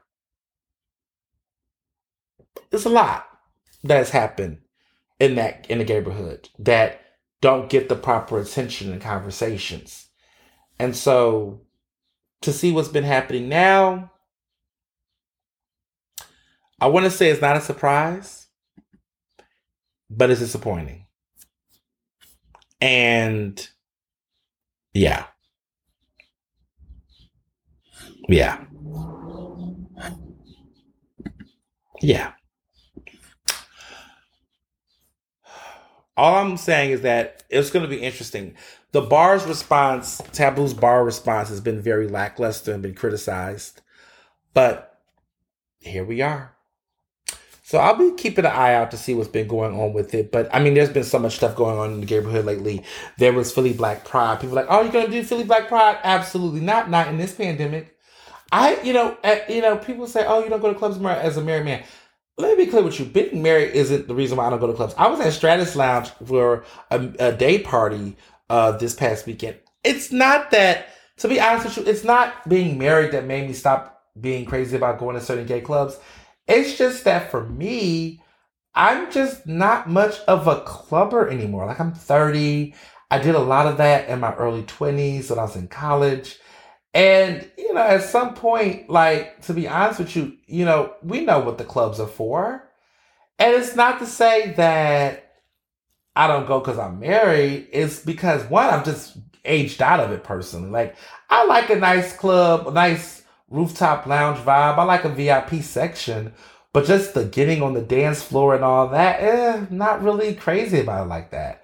It's not my thing, at least. And I also feel like with gay bars, especially, like, look, when I was young and I was at the club, nobody wanted to see a married man on the dance floor that they couldn't talk to. Like, what? I can't. You dancing, you looking good. Like, I look good. I'm a snack. Like, and I'm there dancing and stuff. Somebody gonna want to come up. Do I want to spend the whole night being like, oh no, I'm sorry, boo, I'm I'm good, or have to show my ring every? I don't want to do that. Like, no. But I like going to like you know nice little chill lounges with cute, you know, chill turnips. I don't want to be all up in the nightclub, display nightclub, especially the gay clubs that that that that, that I go to or I went to that were fun. They were fun for single people. They weren't really, you know, or people who like to have polyamorous relationships where that that's what they do. I'm not in a polyamorous relationship. Um, uh, you know, I'm, you know, very much so with my man and my man only. But, and I'm not judging people who are in open relationships and things. Everyone has their own twist. But I just recognize that it's in, that it's not so much about going, but about enjoying, right? Enjoying and also recognizing comfort levels. Like, I don't want to go somewhere where I'm going to have to keep reiterating that this is not what it is. Because let me tell you, there are people who don't even care. Listen, they don't care. They like, you married? That's your problem, not mine. Right. Which is why I am going to go somewhere else for my comfort. Now, that might be connected to marriage, but it's also just, two, I think, even outside of, like, I got to a certain point, like, I think once I got to a certain point where I was like, it felt redundant, redundant. Like, the same music, the same vibe, the same types of men. You just get bored of that too. It's just like, okay, like I don't feel like I'm missing anything in the club. I just trust me. The way I hear my single folks talk about the club nowadays, anyway, the whole club vibe been changed to a certain degree from what I've heard. You know, there's some people I know that was like saying they're gonna go to level up. I have not been to level up, y'all. For those in the neighborhood who knows about that, I'm not crazy about it. I know they say it's black on or whatever, I guess. But you know, it's I'm gonna be quiet. Let me be quiet on that. I'm just gonna say that, that there are people who go to those clubs and they go to have a good time, and they should, right? Like I'm, I, I've always envisioned that. But I have friends who told me that have went to Level Up that there is, you know, it's definitely a vibe that's like they saw people that they saw on small screens on their laptop if you know what I mean, there. And they said it was a mess. They said they go to the bathrooms. They didn't see things they were supposed to see. And then they seen some things left on the table that was not supposed to be on the table. And then I went to stalls and saw things. I mean, it was a lot going on. I said, okay, well, I am just going to stay my ass where I am at because I'm good over here. Okay. Yeah, I'm gonna, I'm gonna leave it at that. But yeah, I, I, I like to just, you know, I like to do my own, I like lounges, I like VIP sections, I like, you know, parties that are comped. I don't want to pay cover. I'm a bad bitch. I just don't, yeah, I, I, yeah, I'm good where I'm at. I'm chilling where I'm at. And you just gotta know your speed. Now, for some people, they like nightclub life. They like to do all that. That's great. Have fun for me. You know, but I'm gonna have fun for me too. All right, I'm gonna move on to the next time before I get in trouble. So, student loans. I'm just gonna say this about student loans. If you paid your student loans off, or you're someone like me who someone else paid for your student loans because you got a scholarship, you got to financial aid, need based support. If you are not supporting these students getting this relief, Shut the fuck up. I'm just, I'm sorry. I, I don't get it. I don't get it. There is a, a group of people who are literally coming for people who are struggling with student loans. I don't understand why they are so anti student loan repayment. There are people that are looking at celebrities, and er, again, that moderate hive, that are like, there, there are conversations of people putting pressure on Biden to sign an executive order to relieve student student debt. Now, Biden said he's not going to do 50,000, you know, even though that was the desired amount from the Elizabeth Warrens and the Chuck Schumers and other people wanted that. He says he's not going to do that but he will do something. I think people are kind of looking like, well, would that be ten thousand? Somebody made a joke said that the ten thousand dollars won't even cover the interest on the loans they owe. Woo, ouch. Um, but there's been some people that's like feeling some type of way about it. Here's my thing about the student loan thing. If you're more mad about people getting their student loan debt covered or paid off than you are about the fact that there are billionaires out here not paying their fair share in taxes, then you are not for the people. If you are more concerned about student debt being paid off by the government more than you are about all this millions upon billions of dollars going to wars and the defense fund, then you are not for the people.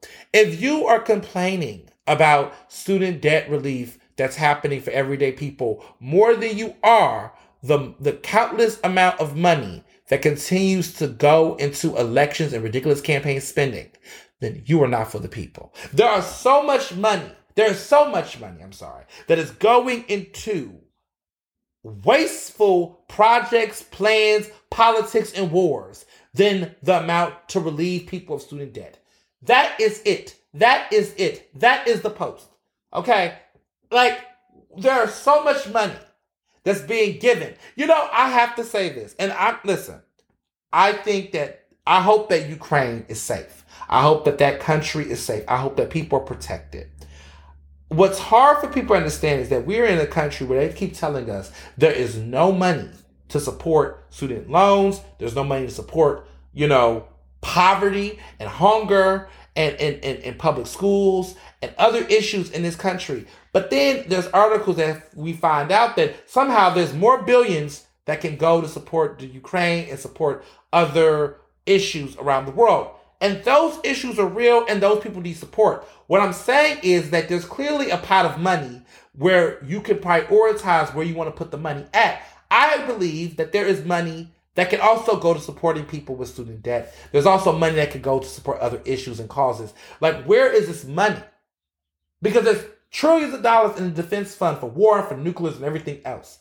And we just keep giving that money out. But then there is no work on the domestic front to support everyday Americans who are struggling with these issues. Now, there are people who keep arguing that, oh, the financial aid thing is the reason why people can't get on board with it is because it's only supporting an elect few. Most Americans are not college educated, so therefore, this does not impact them in any type of way. Bullshit. And I'm going to tell you why in a, in a couple of seconds. But but there's that narrative of it, it's it's an elite thing that people who go to college or people that's in universities, this is going to help rich kids with their student debt. This is going to help everyday people. Um, that this is only going to help a small subset of voters, but everyday folks who most Americans are not college educated or don't go to college, so this doesn't impact them. They don't care about it. Let me explain something to you all, okay? Because this is the part where you got to say, "Are you stupid? Are you dumb?"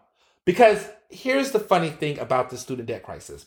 So let's break it down. First of all, this stuff in, is disproportionately impacting black and brown students. Okay. All of these kids who went to HBCUs, all these kids that went to these state colleges and schools that was fucked over by Sallie Mae, this impacts them. Now let's also talk about this part about people not caring and who it impacts. You know, a lot of these people are first generation college students. You know what that means? First generation college students. That means that their parents, okay, are the ones that either took out loans or is taking financial backburners for their kids to go to college. Now, those kids take out those loans, but at the end of the day, their upward trajectory is predicated off of supporting their families. So that means that if they go to college, Their parents may have not went to college. I am a, uh, I am a first generation college grad in my family. My mother went to college. She finished school after I did because her company paid for her to go. I was the first in my family to get a master's degree. I was the first in my family to get my bachelor's degree from my immediate family. Here's the thing my situation is different because my mother got her education provided for and paid for through her company. A lot of people in this, a lot of people I know who are first generation college students, their parents didn't go to college, they are expected to help their families. I know a lot of, of my friends who are, are black lawyers or got MBAs. The moment they get that six figures, a lot of that money is to help support their siblings and their other family members. It is not their money for them and them alone. And so when you're embedded with all this college debt, that money trickles down. That those debts takes money from them, takes money from them to support their families. So when you act like the student debt crisis is only for a couple of folks with money and things, that's not even true. And even and even this, and even the crazy part about the, the college argument is that it, it, if you think it's only about the individual and their degree and their money, you're ignoring the actual reality that most of these people are first generation college students. Most of them are people who who have money that have to go different ways. They got families, they got children, they, they have other necessities, housing and everything else. It's not like their salary is supposed to be committed to solely paying off student debt. Are you crazy? Like, what the fuck? Like it's some it's some people out here who are not thinking about getting this straight. So when we talk about who's impacted by the student loan crisis and debt, the student debt wars or whatever, it, it's it's it's really about the fact that it's it's impacting not just them but their families. So if you give financial aid or you give if you give loan debt or, or student debt relief to those children, to those to those not children, but well, some of them too, but to those many people in debt, that is going to create a ripple effect that not only impacts them, but their ability to support their families and to also support those their parents, some of them. Because a lot of these first generation college students that make money, that do well, that strive, a lot of that is is built in. They they're they're expected to do, you know, to do that. They're expected to to support those under them. They're not using that money only for them. And that's what's happened to a lot of black and brown students. A lot of them in this era, these past 20 years, a lot of these individuals are, are the first generations or are creating that that that pipeline to higher education. And being the first means you're in, you're you're you're feeling different levels of, of, of barriers and access to resources and things. Now, there's some people that have parents that went to college and, and people before then, they got generations and their legacy college people. But there's people like myself and others I know that this is our first time navigating this. Like I have a brother that's now in college, which is great. Like we're creating this pipeline of people going to college and finishing, you know, on time and things of that. But that's a new phenomenon. And, you know, for me, I didn't have debt, but the reality is, is that I know other people don't have those circumstances. And so for people out here to be, oh, everyone's got to pay, do you know how this is going to fuck up the economy? Do you understand that this is going to keep people, you know, either in poverty or keep people lower? Now, granted, there are some people, right, who who got money and, and also have student debt. Yes, there's always going to be people in circumstances, but those are the outliers. Those are the outliers. But framing this narrative that those complaining about student debt are only people with six figure salaries and doing well off is bullshit. It's bullshit. And honestly, when you talk about what these, how much debt these people are in and what you expect them to pay, do you really think that people are supposed to pay half of their checks or whatever to paying off loans? Guess who don't do that? Billionaires don't do that. That that that one percent don't even do it with ten percent. You you got all these expectations of what working people do, or folks who got a little bit of money do, but you're not even looking at folks who got bazillions of dollars that don't give a fuck. Sit down. Shut up. It don't make sense. And, and Biden is politics for Biden, right? It's politics for him. And, and, and people who don't sit down and actually think about this and talk to people play the whole broke game of people being cheap game. Shut up. Why are you worried about money that's not yours? Why are you think why do you who do you think is gonna get impacted by this? Why is it that there's people who get upset about work that's gonna go for the greater good when there's so much greed and theft out here? And speaking of greed and theft, let's talk about it. Elon Musk, right? This man, $43 billion, bought Twitter this week. There's been a lot of conversation about will people leave Twitter, will people stay on Twitter, whatever. Honestly, the man has not bought it yet. And I'm going to tell you something, a very, un, a very controversial opinion. Or I don't think he's going to end up buying Twitter in the end. Maybe I'm wrong. And I could be wrong on it, and it's fine. But I don't know. I don't think he's going to go through with the deal right now. Like they are in negotiations. There's been an offer and all that. But for some reason, I don't think he's going to go through with it altogether. I I mean the Tesla the Tesla um, stock has been declining. Um, you know, there's been a lot of questions around his behavior on Twitter lately, the trolling and everything he's been doing. I don't think he's going to go through with the deal. I think that he has found a really cool sweet spot and looking like a badass saying he bought Twitter just to fuck. I think that there's a stunt here. I think it's a stunt. And I think he's having a moment, but I don't think he's going to go through. And I think they got to the end of the summer to close things down. He's not going to go through with this, in my opinion. I think this is all a troll. I think this is all a stunt. I think this is all him flexing. I think he's boasting. I think he's trying to raise his profile even higher than the heights. I think that, you know, what he's doing right now will get him Time Person of the Year at the end of the year. I can see him being Times Person of the Year. I definitely think he will be Times Person of the Year at the rate that he's going. How much I want to bet? If he becomes Times Person of the Year, remember this conversation. But I think Elon Musk is definitely going for Time Person of the Year. I think he's trying to build his persona. I think he's trying to, to fill that, that Trumpian void on Twitter. And what annoys me about a lot of people have been on Twitter with it is like, now he's become Trump, right? In a sense of every time Trump made a post, there was always some progressive liberal, you know, stunt queen that would want to go under his post and make some little shady remark to try to get retweets and quote tweet. Can y'all stop doing that? Elon Musk does not give a fuck about what y'all think about him and what he has to say. And all the little thirsty you know, clout chasing of, oh, I'm gonna, you know, one up him. You're not one up in the richest man in the world. Leave him alone. Leave it alone. Be vigilant. Be smart. Do some other shit. But like giving Elon all that energy ain't shit. Ain't worth it, man. I am not quote tweeting him. I'm not responding to his shit. I don't give a fuck. Like I know he's out on Twitter doing what he do. And I'm just like, y'all take him too seriously. He's a fucking joke. He's a clown. He's a very rich man, which makes him a very dangerous man.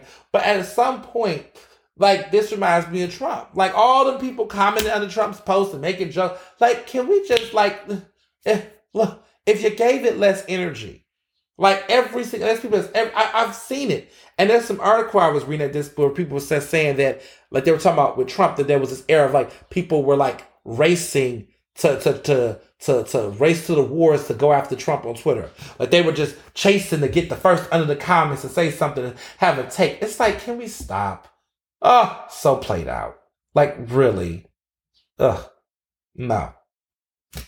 The day that it was announced that Trump, I mean, I'm sorry, hey, Freudian slip, Elon Musk bought Twitter, who also, by the way, is a Penn alum. Elon Musk is a Penn alum. He's from South Africa. You know, like Penn alums all over the place for good and for bad. Um, he bought Twitter and he has now uh well and now he's buying to I suppose. But like the day that happened, my book cover came out. I didn't tweet anything about it.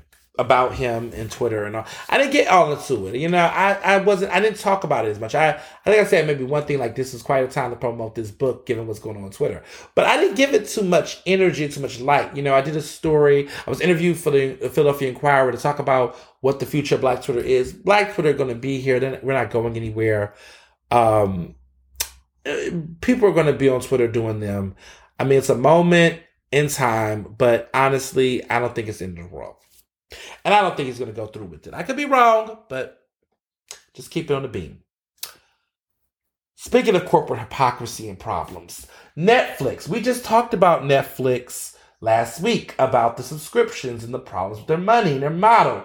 Well, there's already other things falling from the sky.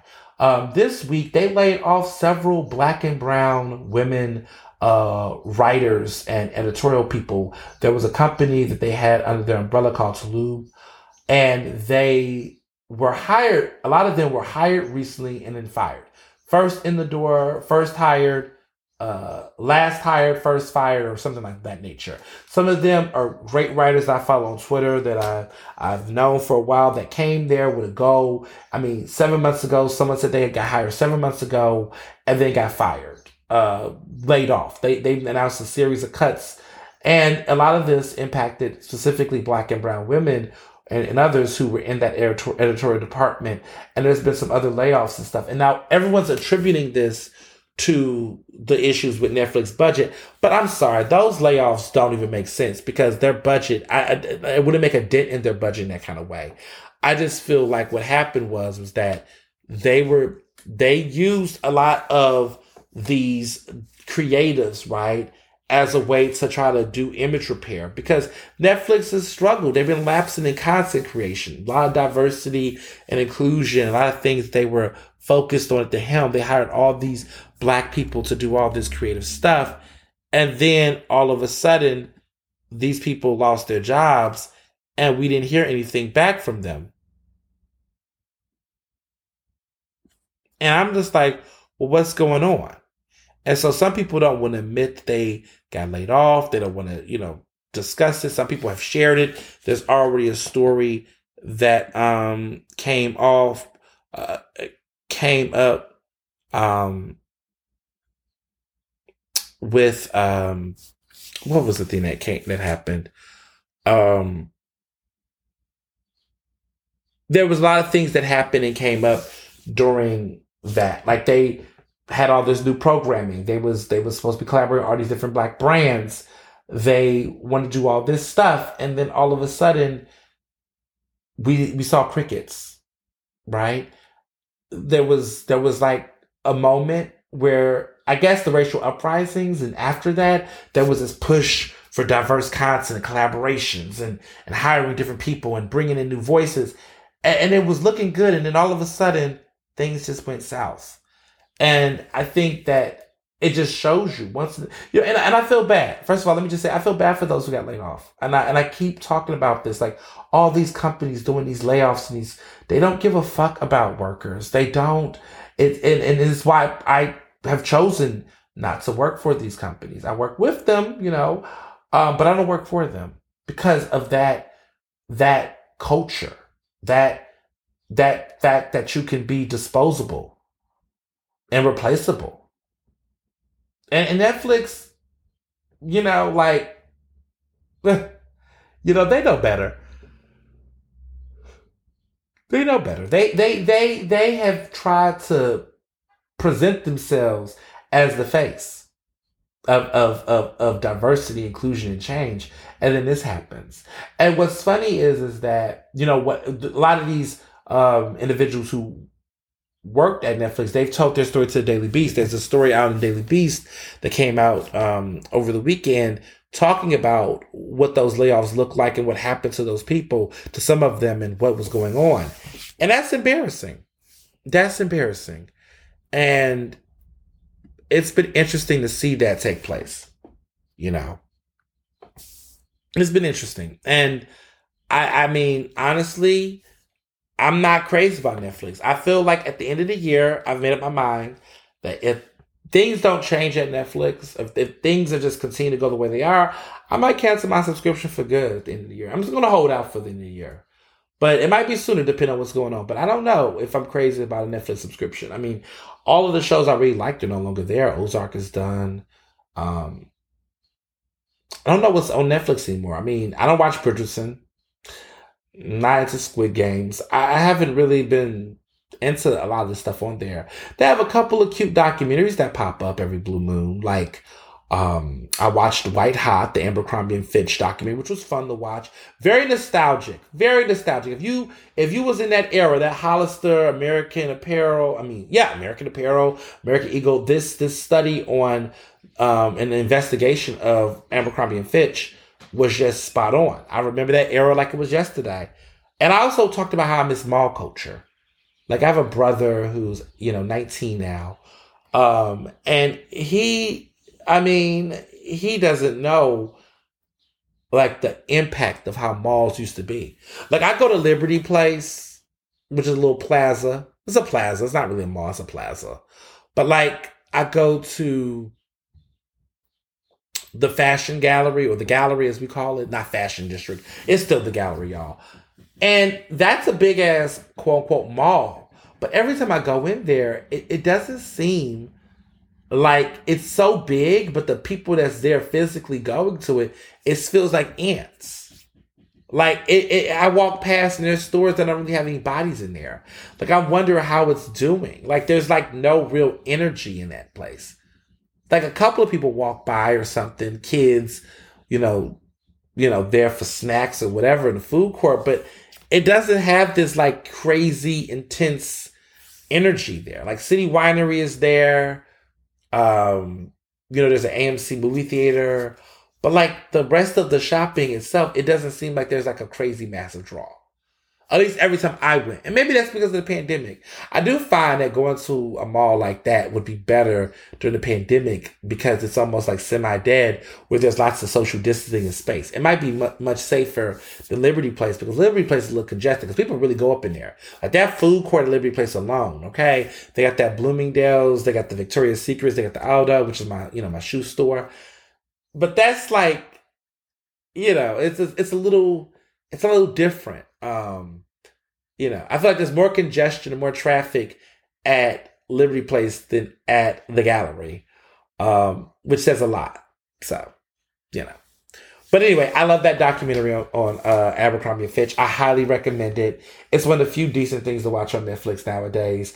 Everything else just seems just corny. Like I'm not what following sunset and what's the other little couple show, the ultimate. Like I don't like any of that. I don't mm, dating shows are corny to me. I'm like, I'm gonna let the straights have that. The straights can have that. Like, I, you know, I watch one show. Like, I have Zeus Network, and I know that's my my my garbage TV. And I've been watching Bad Boys Los Angeles. Like, that's my that's it for me.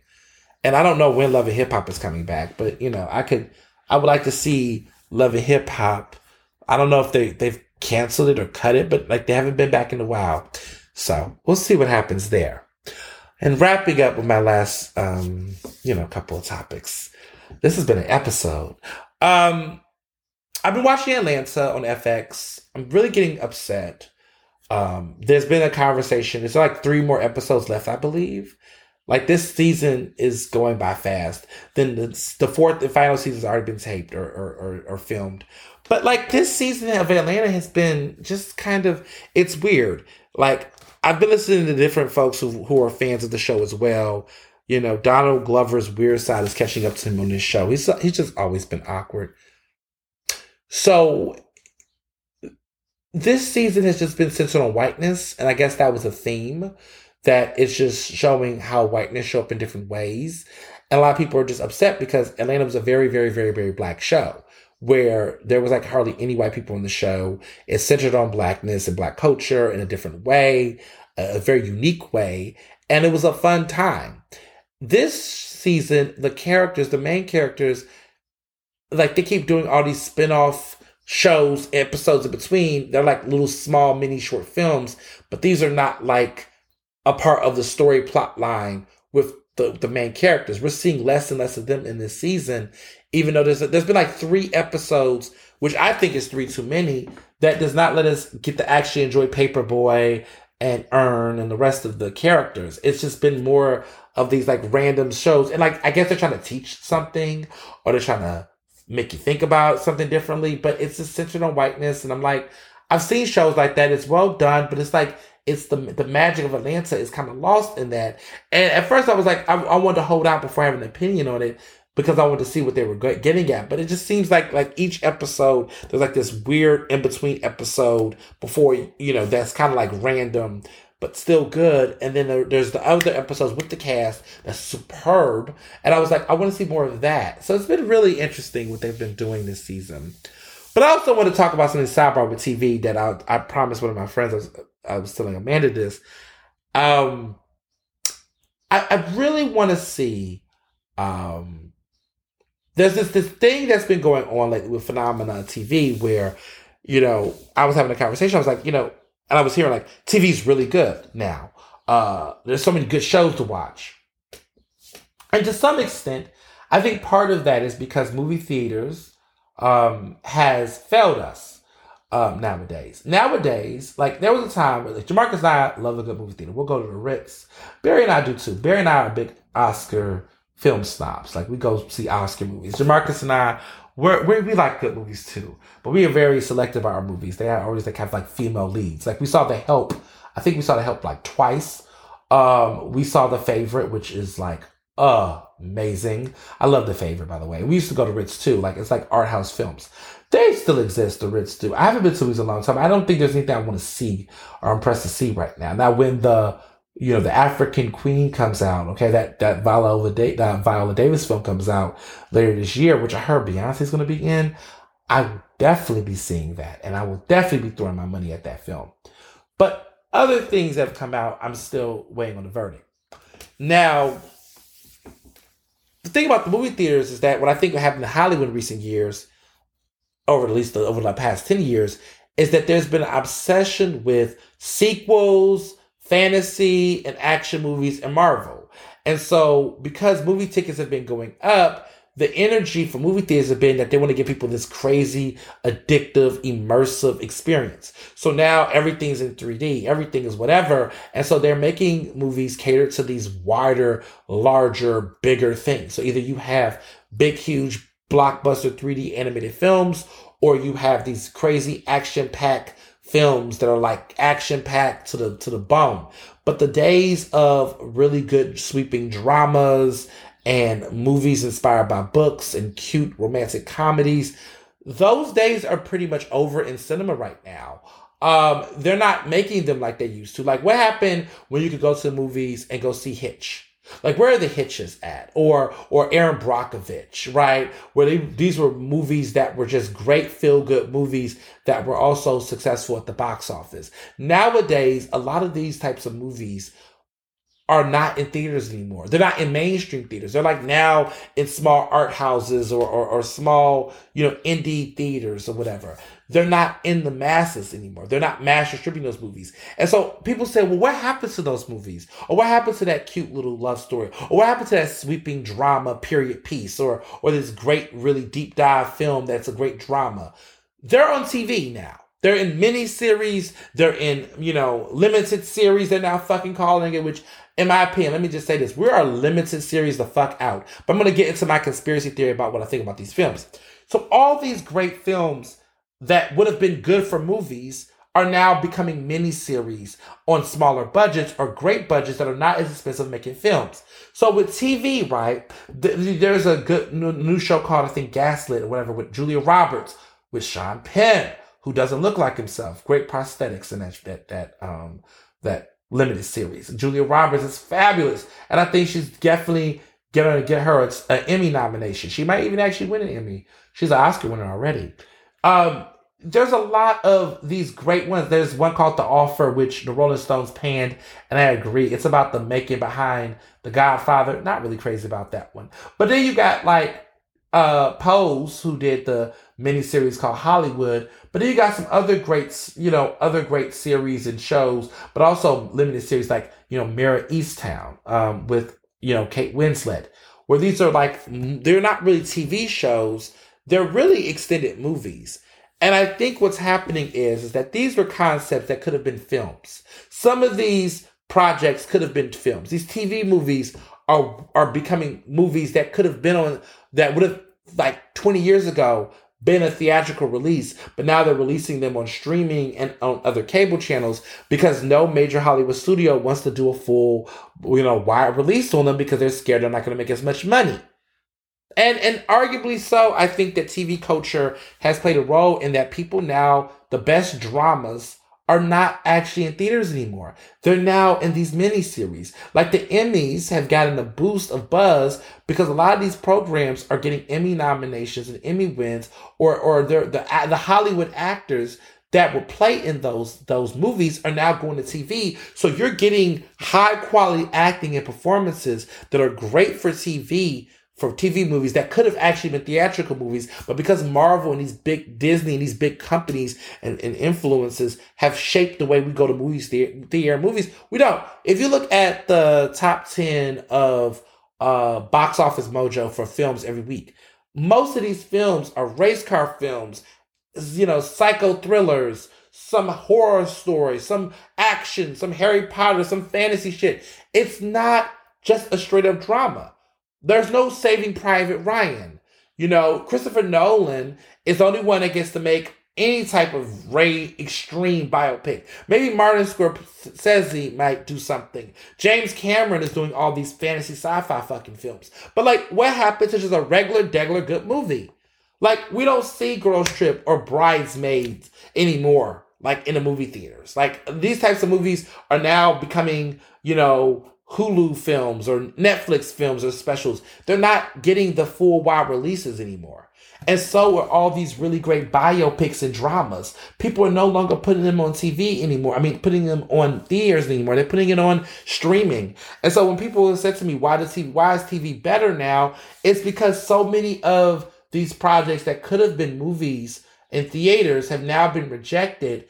And now producers and, and, and talent is taking the stuff and putting it out there on streaming. And they're also working with better budgets, right? Because these movies are hella expensive. The the cost to make some of these films, you could take some of that money and make an entire miniseries on HBO with that money. And and have a, a bigger release, have a bigger, you know, investment and bang for your buck. There are things that are hits right now on streaming that would have flopped in movie theaters.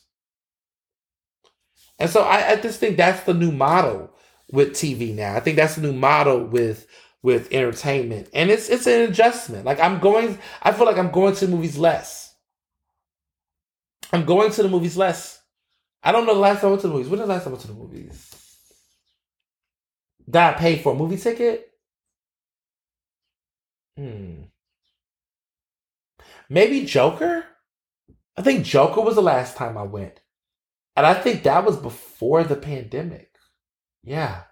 I think Joker was like the last movie ticket I purchased was Joker. Because Jamarcus and I went to go see Joker. And Joker came out in 2019, fall 2019, right before the pandemic. I don't think I've been to the movie theaters yet. Hmm. Oh, I think I went to see Minari. Yeah, I went to see Minari. Okay, Minari actually. And I was at an indie theater, and that was in 2021. Last spring, I saw Minari. Oh, God. And I don't think I've been back since. Because I'm trying to remember what would I have went to go see.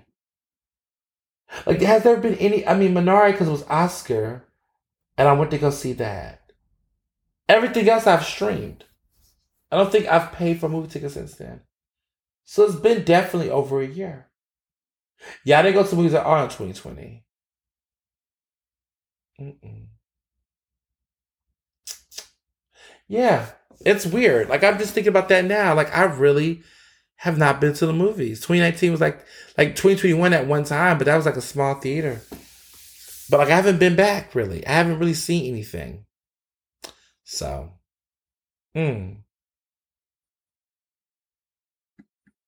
So much. So much. Well, and wrapping up, um, I'm getting ready for commencement and graduations for my some of my students, um, and getting ready for that. And I just wanted to say to people, you know, um, there's a lot of graduations going on. This this month is about to be lit. Um, I'm going to be a part of a commencement ceremony, which I'm excited about. So, you know, the cap and gown, all that. I get to be a part of it. Um, I don't think I wear a cap. I don't I know how they're going to dress it, but I'll be at someone's commencement. I don't, I'm excited. Cheyney's having a big, huge commencement. I'm, I'm, I'm excited to see how this goes. Do I pass out diplomas? How does it work? But I just, I'm just excited about that. And I, and I've been hearing a lot of people who are having graduations and stuff and getting ready for that. Let me tell y'all something right now Um, I, I, I, I will say this for people. I know prom season. I think is wrapping up because people are doing commencements or people are still doing proms. Be smart. There is a sad story. It's kind of it's, it's sad. There was a young black girl who was in Texas. I think in Houston. I think she's from Houston. But she had a prom dress. I don't know if you heard about this story. She was at prom. Well, she was going to prom. And I think she had a prom, like, you know, send off. And she took a picture with a, I guess her boyfriend, her date. Her date had a gun, a big, huge handgun. She had a handgun in her hand. And they were posing and with the guns. And as for prom photos. And she was a straight A student who was you know, being honored at her high school. And she also got a scholarship to Prairie View. And now there's taking the scholarship away from her. I don't think they'll let her go to graduation because the photos went viral. And now she done lost her scholarship or financial aid support from, from Prairie View. And she also isn't I guess, being allowed to graduate or she's not being honored at graduation or something of that nature. And it's just sad. It's sad because, you know, someone brought up on social media that there's tons of pictures of white girls in the South, um, you know, taking pictures with guns and doing similar things. Was it in poor taste? Yes. But for all of those things to happen like that, that is, that is speaking volumes. That is wild. Um, I think that I thought this to say to people who are parents, people who are, you know, got siblings or whatever, just make sure that you don't show your ass at graduation or prom. Don't do anything that I wouldn't get caught doing. No, I'm joking. Don't do anything. Don't don't do dumb shit. Be smart. Um, I I remember telling having that conversation with my brother last year when he was graduating. It, has got to be reiterated.